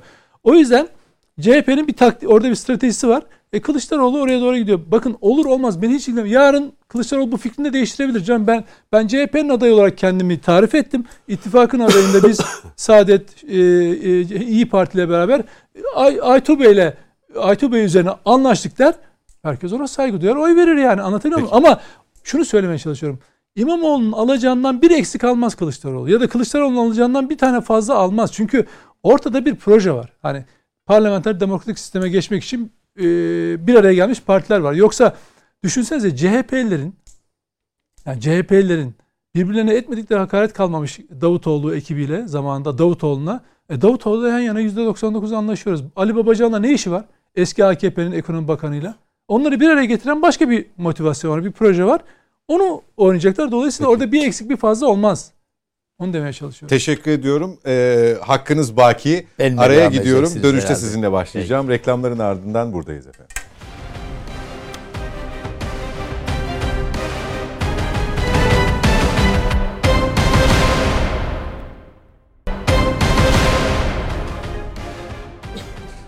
Yeniden birlikteyiz efendim. Son tura giriyoruz net bakışta. Aytuğ Bey'de kalmıştık. Sayın Akşener'in açıklamalarını diğer konuklarımız değerlendirdi, yorumladı. Nedim Şener'in metnin tamamını daha doğrusu röportajın tamamını değerlendirirken aldıkları biraz farklı diğer konuklarımıza göre. Aytuğ Bey ne düşünüyor acaba? Ee, aslında düşüncem şu, e, ben e, bütün arkadaşların konuyu gayet iyi anladıklarını buradan izliyorum. Yani Nedim Bey de, Mücahit Bey de, Mete Bey de konuyu anlamışlar. Ee, ama e, herhalde ikna olmamışlar. Mete Bey çok emin miyiz Mete Bey'in? Çok eminim. Yani Mete Bey'le ilk tanışmam değil, yani birçok yayına çıktı. Yok yok kendisi söyledi ya anlamadığını o Yani yüzden. a, a, zekasından, anlama kapasitesinden, Estağfurullah o aklından anlamda değil. Yani neden bu açıklama yapıldı? Şüphemiz olmadı Mete Bey'in. Ee, anlıyor fakat belki anlam veremiyordur. Yani belki doğru kelime odur. Yani anlamıyorum e, demeleri arkadaşlarımın doğru değil. Anlam verememeyi anlarım. Yani acaba niye böyle yapıyor ya bunlar? Deli mi bunlar filan demelerini anlarım. E, ama anlamıyorum demek mümkün değil çünkü Mücahit Bey e, az önce gerçekten orta zekalı bir insan anlayacağı şekilde olayı tek tek böyle basamak basamak bir hukukçu mantığıyla bize anlattı. Kısaca dedik de, de, ne yapacağımızı şöyle anlattı ve çok haklıydı. Dedik ki arkadaş şu anda bir e, milletimizin referandumla yaptığı bir anayasa değişikliği var. Siz ne yaparsanız yapın önce şu sistemden bir adam olup bir şey olmanız lazım. Yani bir cumhurbaşkanı seçtirmeniz lazım. Bir. Kolay mı? Kolay değil. Söylüyorum. Yani imkansız mı, hal diyor ya değil. Yani imkansız değil ama kolay da değil. Bir, Cumhurbaşkanı seçtiriyor. İki, öyle bir insan bulacaksınız ki Cumhurbaşkanı adayı şu sözü verecek. Ben bugün Recep Tayyip Erdoğan'ın sahip olduğu yetkilerin tamamına sahip olacağım. Ve kendi elimle diyeceğim ki arkadaşlar bu yetkiler bir insan için fazladır. Ben bu yetkilerimi tırpanlıyorum. Bunun için de bir anayasa değişikliği teklifi hazırlıyorum. Benim yetkilerimi tırpanlayın, beni biçin diyecek bir insan lazım diyor. Haklı. Kolay bir şey midir? Değildir. İmkansız mıdır? Değildir. Üç, bunu getireceksin meclise. 400 insan 400 e, milletvekili bulacaksın ki referanduma gerek kalmadan anayasa değişikliği olsun. Olabilir mi? Olabilir. Referandum için 360. Olmazsa 360'ı bulacaksın, referanduma gireceksin. Kolay mı? Değil. Millet diyebilir ki ya ben bu sistemi çok sevdim arkadaş. Aynı yetkiyi Kılıçdaroğlu'na da veriyorum ya da kim kim adaysa ona veriyorum aynı yetkiyi. Size ne kardeşim işinize bakın yürüyün diyebilir. Beğenmiş olabilir. Veya der ki hakikaten ya biz bunu Tayyip Bey'e güvendik ama o bile yapamadı. Yani bu demek iyi bir sistem değilmiş diyebilir. Yani sonuçta her defasında bakın karar her defasında milli iradenin. Ama bu, bu insanı bulmak zor. Evet zor. Ama eğer bu insan Kılıçdaroğlu'ysa ki arkadaşlar dediler ki yani bir partinin genel başkanı aday olması çok doğaldır. Doğal. Evet. Yani bu insan eğer Kılıçdaroğlu'ysa bu söylenenlerle örtüşen eylemleri var mıdır? Mete Bey de çok iyi hatırlar. Vardır. Örneğin Kemal Kılıçdaroğlu 7 Haziran e, seçimlerinden sonra AK Parti ile görüşmeye başlamadan önce Milliyetçi Hareket Partisi o zaman AK Parti'nin karşısındaydı. E, Devlet Bahçeli siz başbakan olun yeter ki biz ülkeyi iyi daha iyi yönetebileceğimize emin yeter ki biz yönetelim diye başbakanlık teklif etmiş ve bunda ciddi olan bir insandır. İki, Cumhurbaşkanlık sistemi, Cumhurbaşkanlık hükümet sistemi geldiğin, geldikten sonra kendisinin yerine Ekmelettin İhsanoğlu gibi bir insanı aday olarak göstermiştir. Bu da yetmemiş gibi üçüncü sefer Muharrem İnce gibi bir insanı kendisi genel başkan olduğu halde aday göstermiş. Burada yani. çok kısa girebilir miyim? Sohbet olsun diye üstadım. Tabii buyurun. Şimdi e, bir dakikada hemen toparlayacağım. Şimdi e, Sayın Kılıçdaroğlu'nu buna namzet, bunu yapabilecek birisi olarak görüyoruz. Elbette buna çok saygım var. Her zaman da söylüyorum bir genel başkanın doğal cumhurbaşkanı adayı olduğu kanaatindeyim ben. Söylüyorum bunu. Sayın e, Akşener'in o sözünü de belediye başkanlarıyla Sayın Kılıçdaroğlu'nu aynı cümlede o şekilde e, sevk etmesinin siyasi nezaket ve üsluba aykırı olduğunu da beyan ettim. Bakın. O bir mesaj ama. Evet mesaj. Yani sadece nezaketsizlik Şimdi şu, olsun diye yapmıyor. Tamam. O bir mesaj. Diyor ki, Hamle mi yani? Tabii diyor ki yani sen bizim gözümüzde İmamoğlu onunla eşitsin diyor. Oysa öyle değil. Bak sözü ben ben nezaket çok, çok, gösterdim. Hayır, bitti, bitti. Nedim Bey gibi benim Pardon. söyleyeceklerim tamamen yok, ayrı bir yere gitti. Pardon, ama siz unutmayın. Hemen bitiyorum. Şimdi e, Sayın Kılıçdaroğlu böyle bir namzet ise hani böyle bir varsayım yapıyoruz. Ya 10 senedir seçim kazanamıyor. Fakat Cumhuriyet Halk Partisi'nin genel başkanlığında e, çivi çakılmış gibi çiviyle koltuğu orada oturuyor. Otur, oturuyor. Yani istifa niyeti yok. Başarısızım ikrarı yok. Nasıl bunu nasıl mezledeceğiz? Yani tamam, Cumhuriyet Halk Partisi'nde daha bunu yapamıyor. Peki. Onu yani mağlubiyetlere rağmen yapamıyor. Biz diyoruz ki %50 artı bir ay alacak diyoruz. Ondan sonra işte benim yetkimi tırpanlayın. Gerçekliğe aykırı. Peki. Üstadım ikna edemezsiniz. Onu da onu da bakın e, karşınızda Kemal Kılıçdaroğlu'nun karşısına aday çıkmış, genel başkan olmayı arzu etmiş bir kardeşiniz oturuyor. Yani genel başkanı en iyi siz biliyorsunuz. En iyi ben biliyorum. Tamam. Ama bu söyledikleriniz doğru değil. Çünkü Cumhuriyet Halk Partisi'nin Cumhuriyet Halk Partisi'nin delege yapısı oturur düşünür. Der ki Aytuğ Bey siz genel başkanlığa aday olabilirsiniz. Ama bugün o gün değil. Bakın. Orada para dönmez. Pul dönmez. Orada sahtekarlık dönmez. Orada milli irade vardır ve önce vatan vardır. O yüzden biz partimize küsmeyiz. Deriz ki delege demek ki aklından böyle bir şey geçiyor. Değerli hocam delege yapısını nasıl Şimdi oraya girmeyelim. de- Türkiye'nin Türkiye'nin sorunu şu anda CHP değil. CHP emin adımlarla iktidara yürüyor. Şimdi e, aynen sizin dediğiniz gibi biz bu işlemi yapacağız ve hemen akabinde hemen akabinde seçime gideceğiz. Ama bunun bir ittifak deklarasyonu olarak yapılmasından yana tarafım ben.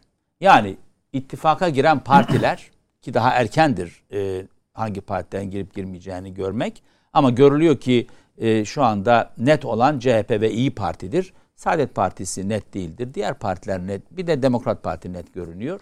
Onun dışındaki partiler daha net değildir. Ama onlar da biraz netleştikten sonra vatandaşın karşısına tıpkı Mücahit Bey'in söylediği gibi madde madde ne yapacağımızı söylememiz lazım. Vatandaş beğenirse bunları bize oy verecek. Beğenmezse hadi oradan diyecek ya.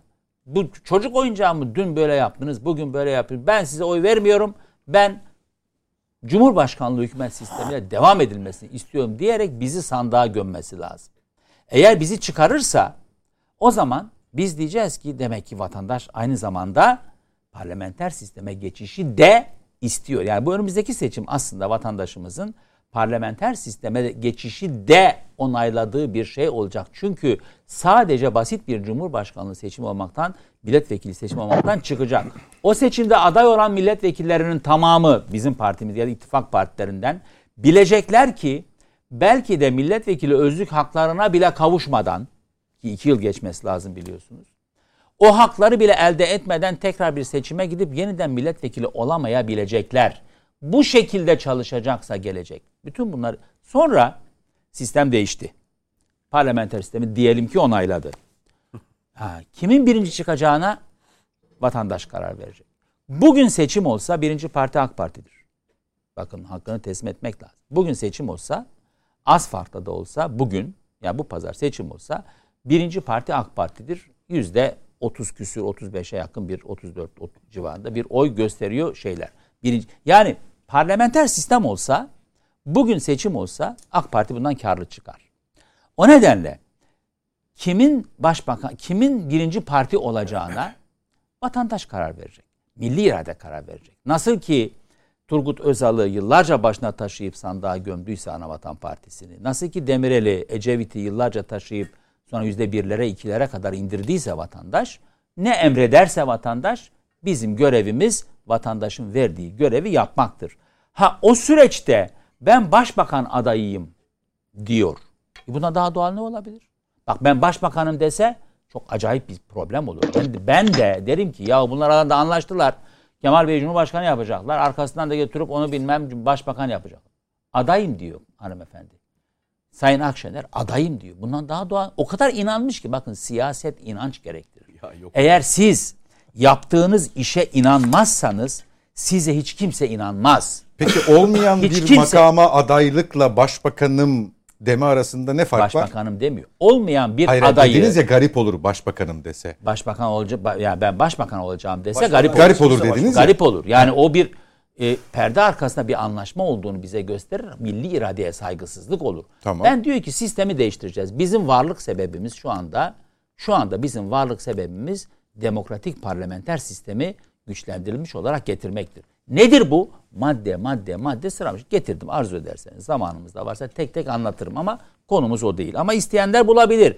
Demok parlament güçlenmiş parlamenter sistem yazacaklar internete. İyi Parti ne diyor, CHP ne diyor bakacaklar. Yani Peki. zor bir şey değil. Şimdi burada e, öyle bir inanç var ki bakın o inanç bende de vardı. Mesela ben demiştim ki Sağlık Bakanı olacağım. Nasıl olacaksın? Ben dedim milletvekili olmak istemiyorum. 2018 seçimleriydi.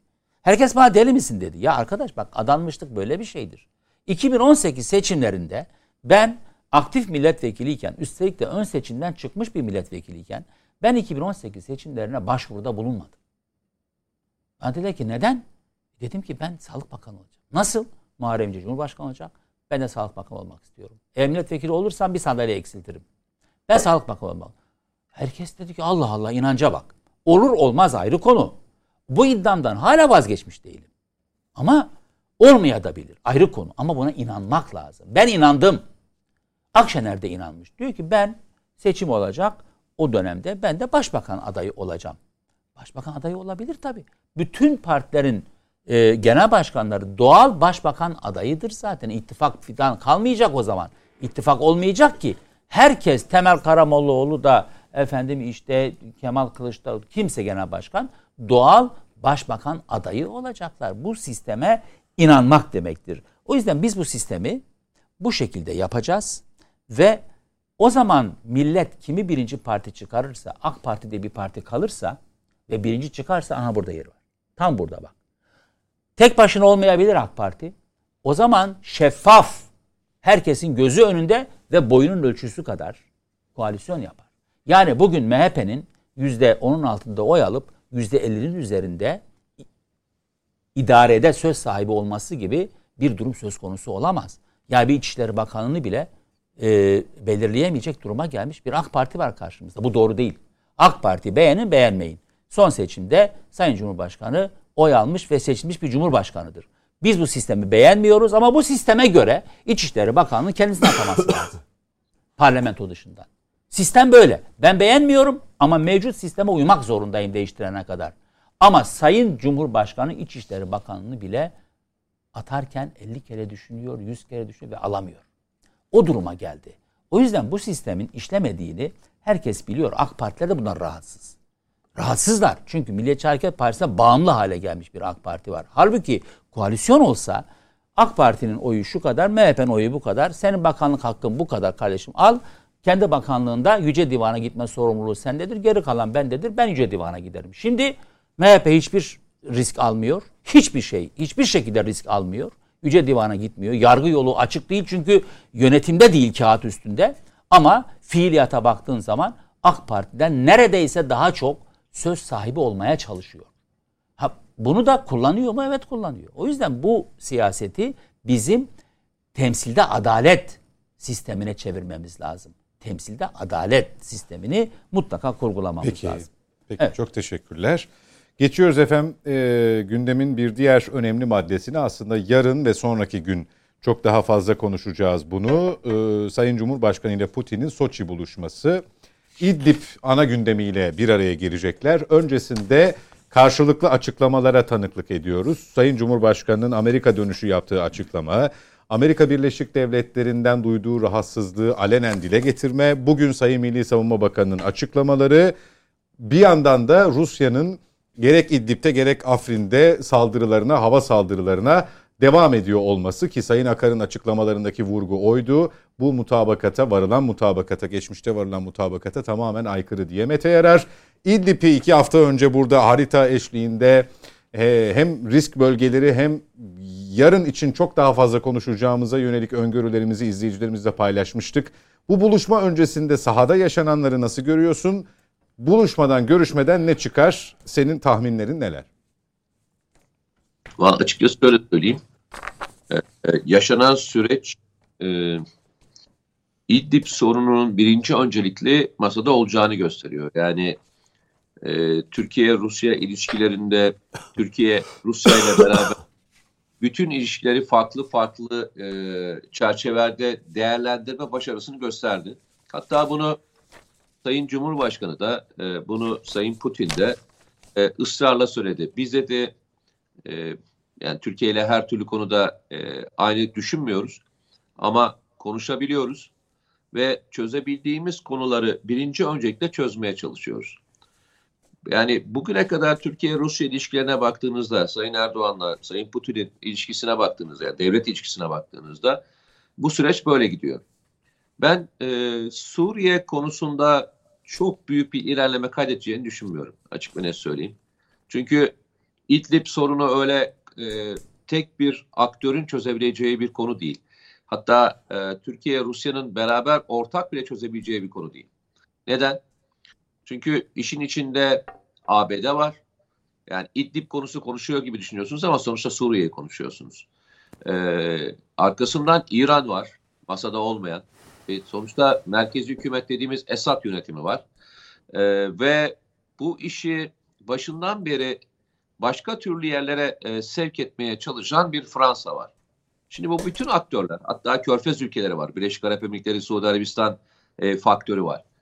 E, bu nedenle yarın masada daha çok enerji, e, daha çok önümüzdeki dönem yapılacak olan ikili ilişkiler ve e, yeni yaratıl, yaratılabilecek olan sinerji bence konuşulacaktır.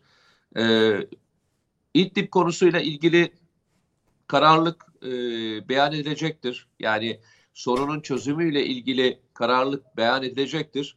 Ama Suriye konusu açıkçası e, bence başka bir bahara doğru e, kalacaktır. E, ama ilginç olan şey şu, e, bu sürecin içerisinde yaşananlara baktığınızda Türkiye ile Rusya farklı farklı konularda e, eşdeğer düşünse de bazı konularda eşdeğer düşünse de e, Suriye konusunda yavaş yavaş yavaş aranın açıldığını söyleyebilirim. Yani Türkiye Rusya'nın ile aynı e, e, perdeden düşünmediği noktaya doğru gidiyor. Geçmişte biraz daha e, aynı e, düşüncelere e, sahipti. Ama yaşanan süreç gösterdi ki daha önceki ateşi izleme görevi olarak söyleyebileceğimiz Astana ve Soçi süreçlerindeki yaşanan e, işte merkez hükümet diyebileceğimiz Esad yönetimi artı e, İran e, yanlısı ministerin bölgede yapmış olduğu faaliyetlere baktığınızda e, süreç çok da fazlasıyla başarı ilerlemedi. Ve İdlib bütün e, Suriye'nin sorunlarının süpürüldüğü bir halı altı yer gibi oldu. Yani nerede sorun varsa o bölgedeki sorun İdlib'e taşındı. Halep'tekiler İdlib'e geldi. Hama'dakiler İdlib'e geldi. Şam'dakiler İdlib'e geldi. Lübnan sınırı e, İdlib'e geldi. E, Dara e, e, İdlib'e geldi. Bölgenin içerisinde ne kadar unsur varsa yani illa Suriyeli olması gerekmiyor. Suriye dışından gelmiş olan bizim de yabancı terörist savaşçı diye nitelendirdiğimiz şahıslar dahil olmak üzere bölgeye gönderildi ve İdlib'e gönderildi. Şimdi bütün Suriye'nin sorunları İdlib'de yığıldı ve bu sorunun da Türkiye tarafından çözülmesi isteniyor. Niye? Çünkü biliniyor ki buradaki 3,5 milyon göçmenin gidebileceği tek adres Türkiye. Yani bir taraftan göç baskısı e, kullanılmaya çalışıyor. Bir taraftan e, Türkiye-Rusya ilişkileri test edilmeye çalışılıyor. Bir taraftan da bölgedeki sivil halkın yaşayacağı alanlar e, ve sivil halkanın korunma e, misyonu var. Şimdi bütün bu misyonların tek sorumlusu Türkiye gibi gösterilmesinin ben Türkiye haksızlık olduğunu düşünüyorum. Ve Türkiye'nin böyle bir büyük misyonu almasının gereği de olmadığını düşünüyorum.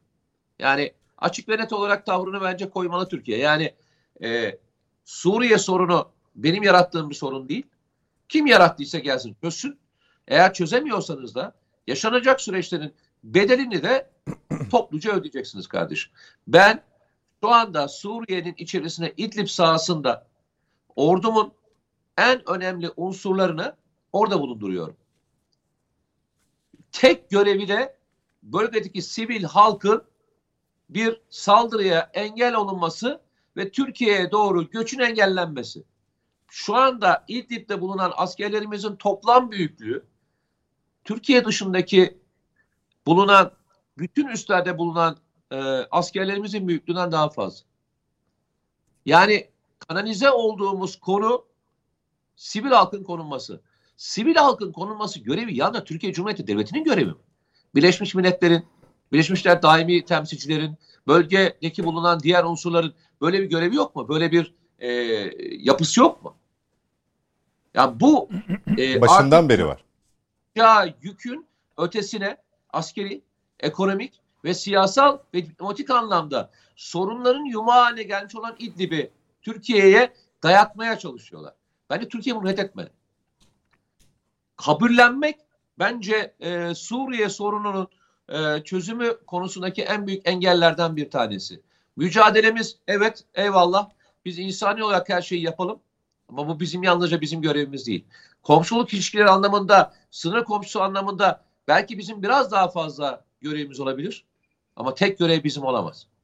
Peki. Burada yaşanacak süreci e, Rusya'da bu konuşulur mu? Konuşulacaktır. Ama e, yüksek perdeden bir tartışma çıkacağını zannetmiyorum. Ama Türkiye artık bunu e, dünyaya her gün ama her gün anlatmak zorundadır. Suriye sorunun çözümü artık Türkiye'nin bence birinci öncelikli görevidir. Peki. Nedim Şener? Ah, Şimdi e, ben yani Mete tabii sahayı çok iyi biliyor. Çok da önemli analizler yaptı. E, bir iki liderin e, bir seferlik görüşmesi eğer çare olsaydı daha önceki görüşmeler e, Olurdu. olurdu ve bugün hala yaşadığımız e, sorunları yaşamıyor olurduk. Yalnız farklı bir, bir durum var gibi geliyor. Yani bir bunu sadece hissi olarak yani hissettiğim şeyi söylüyorum. Hiçbir şey bi- bilerek değil. O da e, Cumhurbaşkanı Erdoğan'ın bu gezi sırasında e, Amerika Birleşik Devletleri'nin e, PKK, YBK, YPG'ye e, silah vermesini çok öne çıkardığını, hatta bunu çok üst düzey yani e, tahmin edilenin e, e, Üstünde üst- üzerinde olduğunu, yo, yo, şeyin de rakamların da çok üzerinde olduğunu söyledi. Bunu bu da hemen şeyin sonrası e, Rusya tarafından e, Cumhurbaşkanı Erdoğan'ın yapacağı Soçi ziyaretiyle ilgili etraflı görüşmeler yapacağız diye açıklamasından sonra olması bana biraz ilginç geldi. Belki e, bir de şunu koymak lazım. MİT Müsteşarı Hakan Fidan'ın e, Suriye istihbaratıyla e, görüşmeler yaptığına dair basına geçen haftalarda konuşmuştuk. E, yansıdı. Bu Suriye e, Rusya'nın e, ne diyelim arabuluculuk mu diyelim ya da Rusya'nın katkısıyla e, Suriye yönetimi bir görüşme ya da işte bir Suriye meselesinin çözümü konusunda bir adım atılmasını sağlayan bir girişim gibi geliyor bana. Çünkü durduk yere Erdoğan'ın yani çünkü Erdoğan bunu ara sıra söylüyor Cumhurbaşkanı ama bu kadar yüksek mesela CBS'e röportaj veriyor. Sonra çıkıyor cuma namazının e, e, çıkışında da bunu kendisi gündeme getiriyor. Yani gazeteciler falan sormuyor. Yani bunu gündeme getiriyor bir anda. Bir de çok net. Tabii tabii yani bu tartışılsın istiyor. Bu duyulsun isteniyor. Yani sadece mesele S-400 meselesi bize Amerika'nın yaptığı yaptırımlar falan değil. O başka bir şey anlatmaya çalışıyor ve bu böyle gitmez diyerek bir şeyin işaretini veriyor. O işaret bana göre e, Amerika'nın bölgeden hatta o CBS röportajında ilginç lafları var. E, bölgeden Suriye'den Amerika çıkmalı diyor. Irak'tan çıkmalı diyor. Kim söylüyor bunu başka? Ya var mı böyle söyleyen? Yani bu kadar net hani çıkmalı. Bu böyle gitmez. E, gerekeni yapacağız falan dediği şey nedir? Bence içinde Rusya'nın olduğu, Esad'ın da e, yanında olduğu. tutulduğu bir şey olacak. Ama ne olacak ben bilmiyorum. Yani şunu söyleyemiyorum daha. Ee, yani beraber müşterek operasyon yapacaklar. İdlib meselesinde beraber çözecekler. Orası çatışma alamamaktan da çıkacak. Türkiye muhtemel desteklediği gruplara vereceği desteği azaltacak.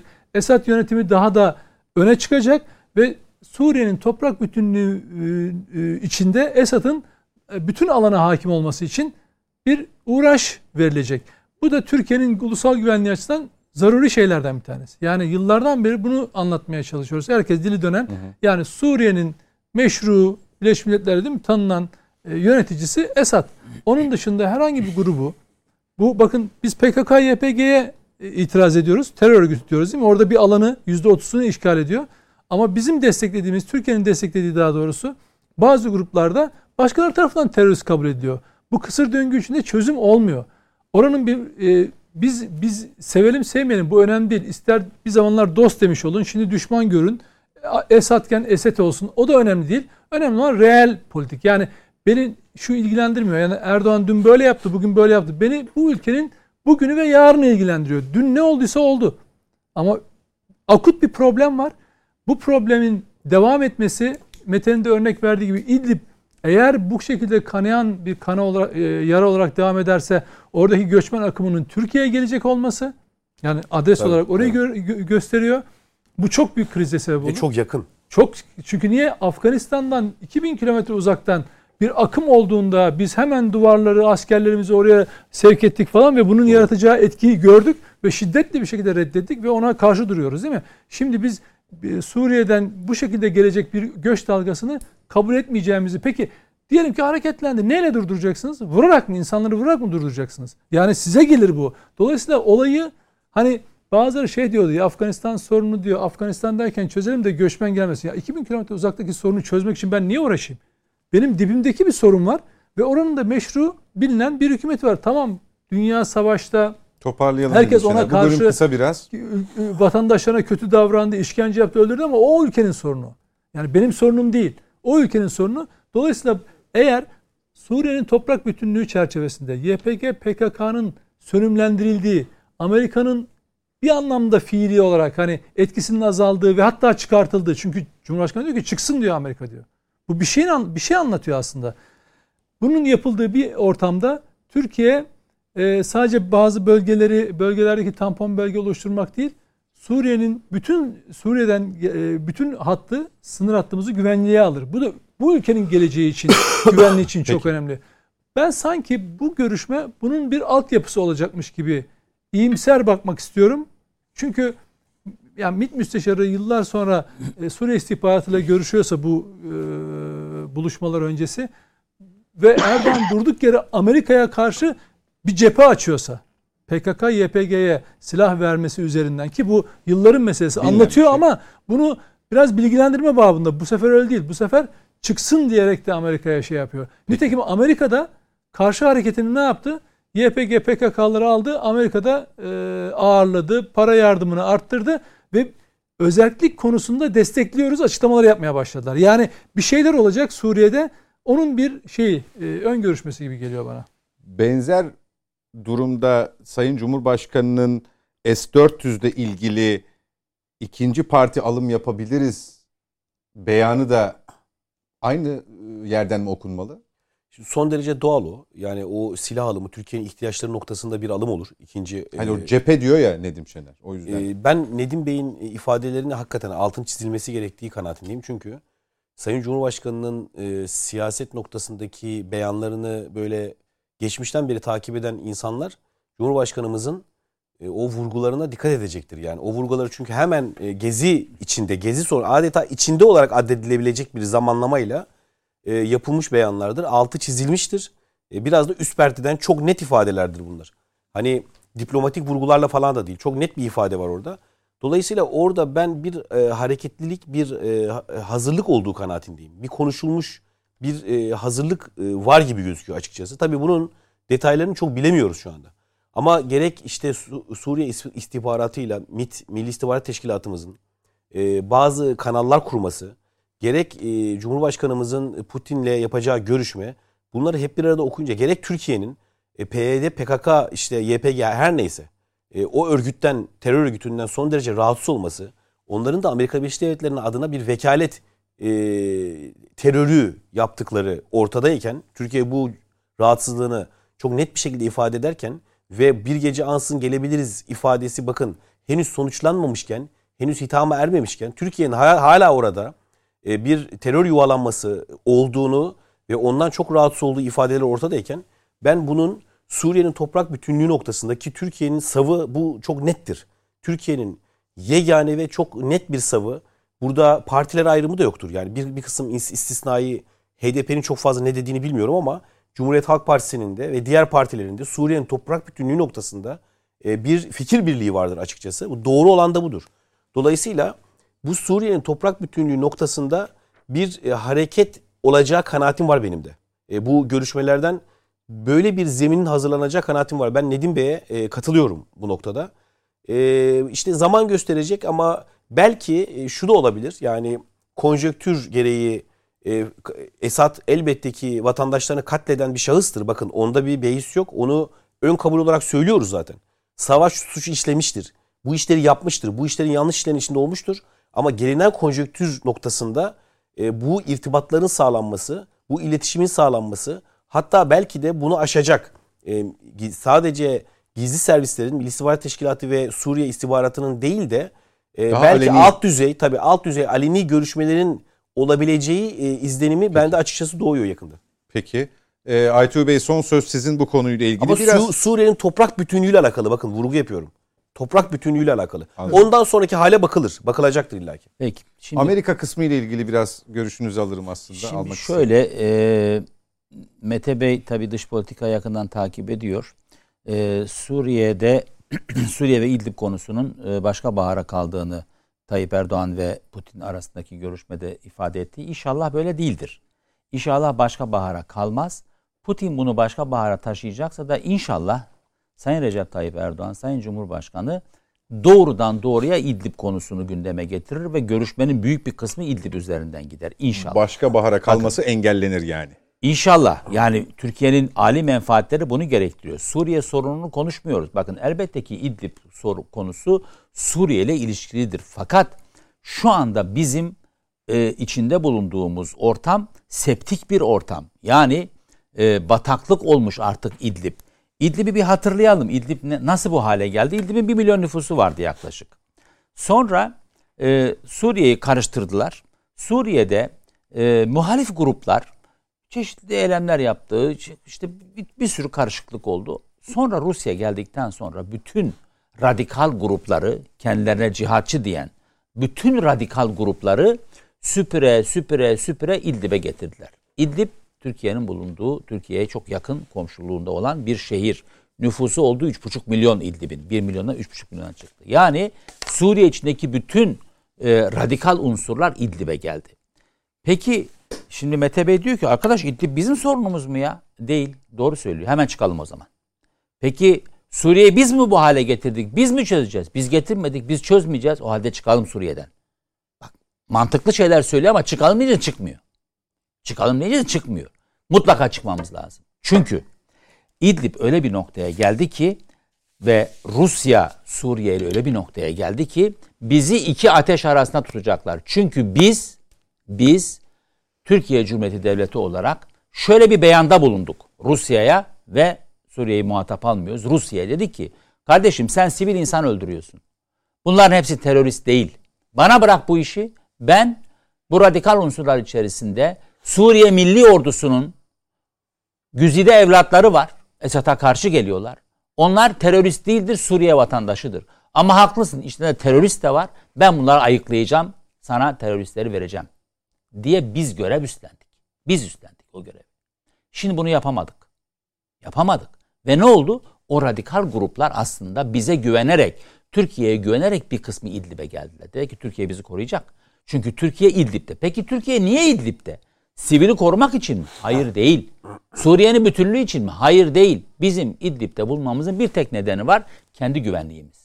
Yani biz Mehmetçiğimizi tehlikeye sadece kendi güvenliğimiz için attık. Yani sınır güvenliğimiz için. Yani oradaki PKK uzantılarıyla mücadele etmek için. Yani oradaki sivil vatandaş bizim için e, bizden sonra gelen bir e, insani görev olabilir ama o görevle gitmedik. Sonuçta oradaki e, radikal unsurlar e, Türkiye'ye güvendiler. Bu radikal unsurlar şimdi terk etmiyorlar orayı. Rusya diyor ki vuracağım. Suriye ile anlaştılar. Yavaş yavaş vurmaya başladı. Bakın Soçi görüşmesi öncesinde iki askerimiz, üç askerimiz şehit oldu. Vuruyor. Yavaş yavaş tıklamaya başladı. Vurmaya başladı. Bu ne demektir? İdlib'e yakında bir hareket olacak demektir. Bu çok kanlı bir hareket olur. İnşallah olmaz. İnşallah yani bu böyle bir şey olmaz ama olabilir. Olma ihtimali çok yüksek. Toplayalım lütfen. Çok yüksektir. Bu durumda biz Türkiye olarak eğer İdlib'de kalmaya devam edersek ya radikal grupların tarafında olacağız ya Rusya'nın tarafında olacağız. Rusya'nın tarafında olursak o koruduğumuz radikal gruplar, silahlandırdığımız, eğitip donattığımız ve Suriye'ye karşı kullandığımız radikal gruplar Mehmetçiğimize kurşun sıkabilir. Bu çok tehlikeli bir şeydir. Özgür Suriye ordusundan bahsediyorsunuz. Bakın sadece Özgür Suriye orası bir bataklık. Orada o kadar çok yapı var ki bakın söyleyeyim şu anda oranın büyük bir çoğunluğuna Heyet Tahrir Şam hakim. Hiç küçücük bir şeydi. HTŞ hakim oldu. Kim bu? El-Kaide'nin uzantısı. El-Kaide terör örgütü mü? Yani tartışacak bir şey var mı? El-Nusra. Gene El-Kaide'den kaynaklandı. HTŞ ile El-Nusra da zaman zaman aynı safta olmasına rağmen kavga ettikleri oluyor. Şam'ın Fethi cephesi, Kafkasya'dan, Asya'dan gelen bütün irili ufaklı gruplar bunların hepsi orada bataklık. Biz bunların hepsini kontrol edemiyoruz. Etmemiz de gerekmiyor zaten. Ama biz dedik ki bunları İdlib'e gönderin. Biz İdlib'de teröristle sıradan Suriye vatandaşını ayıracağız dedik. Şimdi eğer Suriye Rusya ile beraber İdlib'e yürürse ki yürümeye başladı. Biz ne yapacağız? Hı hı. Bizim memleketimizin milli çıkarlarını koruyarak derhal bu görüşmede, bu Soçi görüşmesinde derhal İdlib'den e, nasıl çıkacağımızı Putin'le konuşmamız lazım. Bizim derdimiz ne? PKK değil mi kardeşim? YPG değil mi? Biz diyeceğiz ki bak bizim hassasiyetimiz PKK'dır, YPG'dir. Bir de zaten Bitir- bitirmemiz gerekiyor. Tamam. Zaten Suriye'nin de e, toprak, Toprak bütünlüğünü bütünlüğü. istiyoruz. E bunu Rusya da istiyor, Suriye de istiyor. O da bir sorun yok. Bizim derdimiz YPG PKK. Biz PKK ile mücadelemizde bize yardımcı ol diyeceğiz. Cumhurbaşkanından benim vatandaş olarak beklentim budur. Git Putin'le konuş. De ki Putin benim burada işim yoktur. Benim tek derdim PKK, YPG'dir. Ben bunlarla mücadele edeceğim. Sen benim bunlarla mücadeleme destek ol. Ben de hemen İdlib'den çıkacağım. Peki. Bu hayal mi? Değil. Suriye bunu istiyor. Çünkü Suriye'de, e, Rusya'da YPG'den pek hoşlanmıyor. Eğer Türkiye YPG'yi sıkıştırırsa bu şekilde, bu sefer YPG eli zayıf olarak Suriye ve Rusya masasına oturacak. Yani YPG'nin eli güçlü olmayacak. Rusya bunu istiyor aslında. Yani denklem çok basit. Herkes mutlu olacağı bir denklem var. Benim Mehmetçiğim İdlib'den çıkacak. Böylece biz radikal unsurlarla Rusya arasında kalmayacağız. İki, buraya yapılacak olan bir müdahalede Türkiye'ye doğru bir göçmen hem de ne göçmen yani gelen göçmenlerin 10 katı radikal göçmen gelecek Türkiye'ye. Bakın hepimizi tehlikeye atıyor. AK Partiliyi de MHP'liyi de HDP hepimizi. O nedenle bizim oradan hemen çıkmamız lazım. Radikal grupları onlar ne yapıyorsa yapsın beni ilgilendirmiyor. Ben PKK ile nasıl mücadele ediyorsam onlar da mücadele etsinler. Bizim derdimiz Mehmetçiğin burnu kanamadan İdlib görevi sona ermiştir deyip çıkmak. Ve YPG'yi de PKK'yı da kesinlikle e, bir anlaşmayla bizim kontrol edeceğimiz ve mücadele edeceğimiz alanlarda tutmak hatta mümkünse Elini yok etmek. Tabii YPG'nin eliniz çünkü YPG'yi terör örgütü kabul etmiyor Birleşmiş Milletler. Kardeşim ne yaparsanız yapın yani. Peki. Etmiyor. O yüzden elini zayıflatıp Suriye'ye mahkum edeceksin ki Suriye'de bizim sınırımızda bir terör devleti kuramasın YPG aracılığıyla. Denklem çok zor değil ama bunu yapmak için bir irade lazım. Bunu yapmak için gidip yumruğunu masaya vurmak lazım. Öyle S-400'ü tekrar alırım falan demek olmaz. Bu sana derler ki ya bu kadar para verdik. Bilmem kaç milyar dolar, iki buçuk milyar dolar verdik. Sen önce aldığını aktive et. Ondan sonra git ikincisini al. Ya bunlara Aktif oldu, kimse inanmaz. anlattı. Çok ilginç. Bunlara kimse inanmaz. Yani siz Allah aldığınız ben cevap hakkımı aldığınız kullanırım. S400'ü bakın S400'ü almıştır.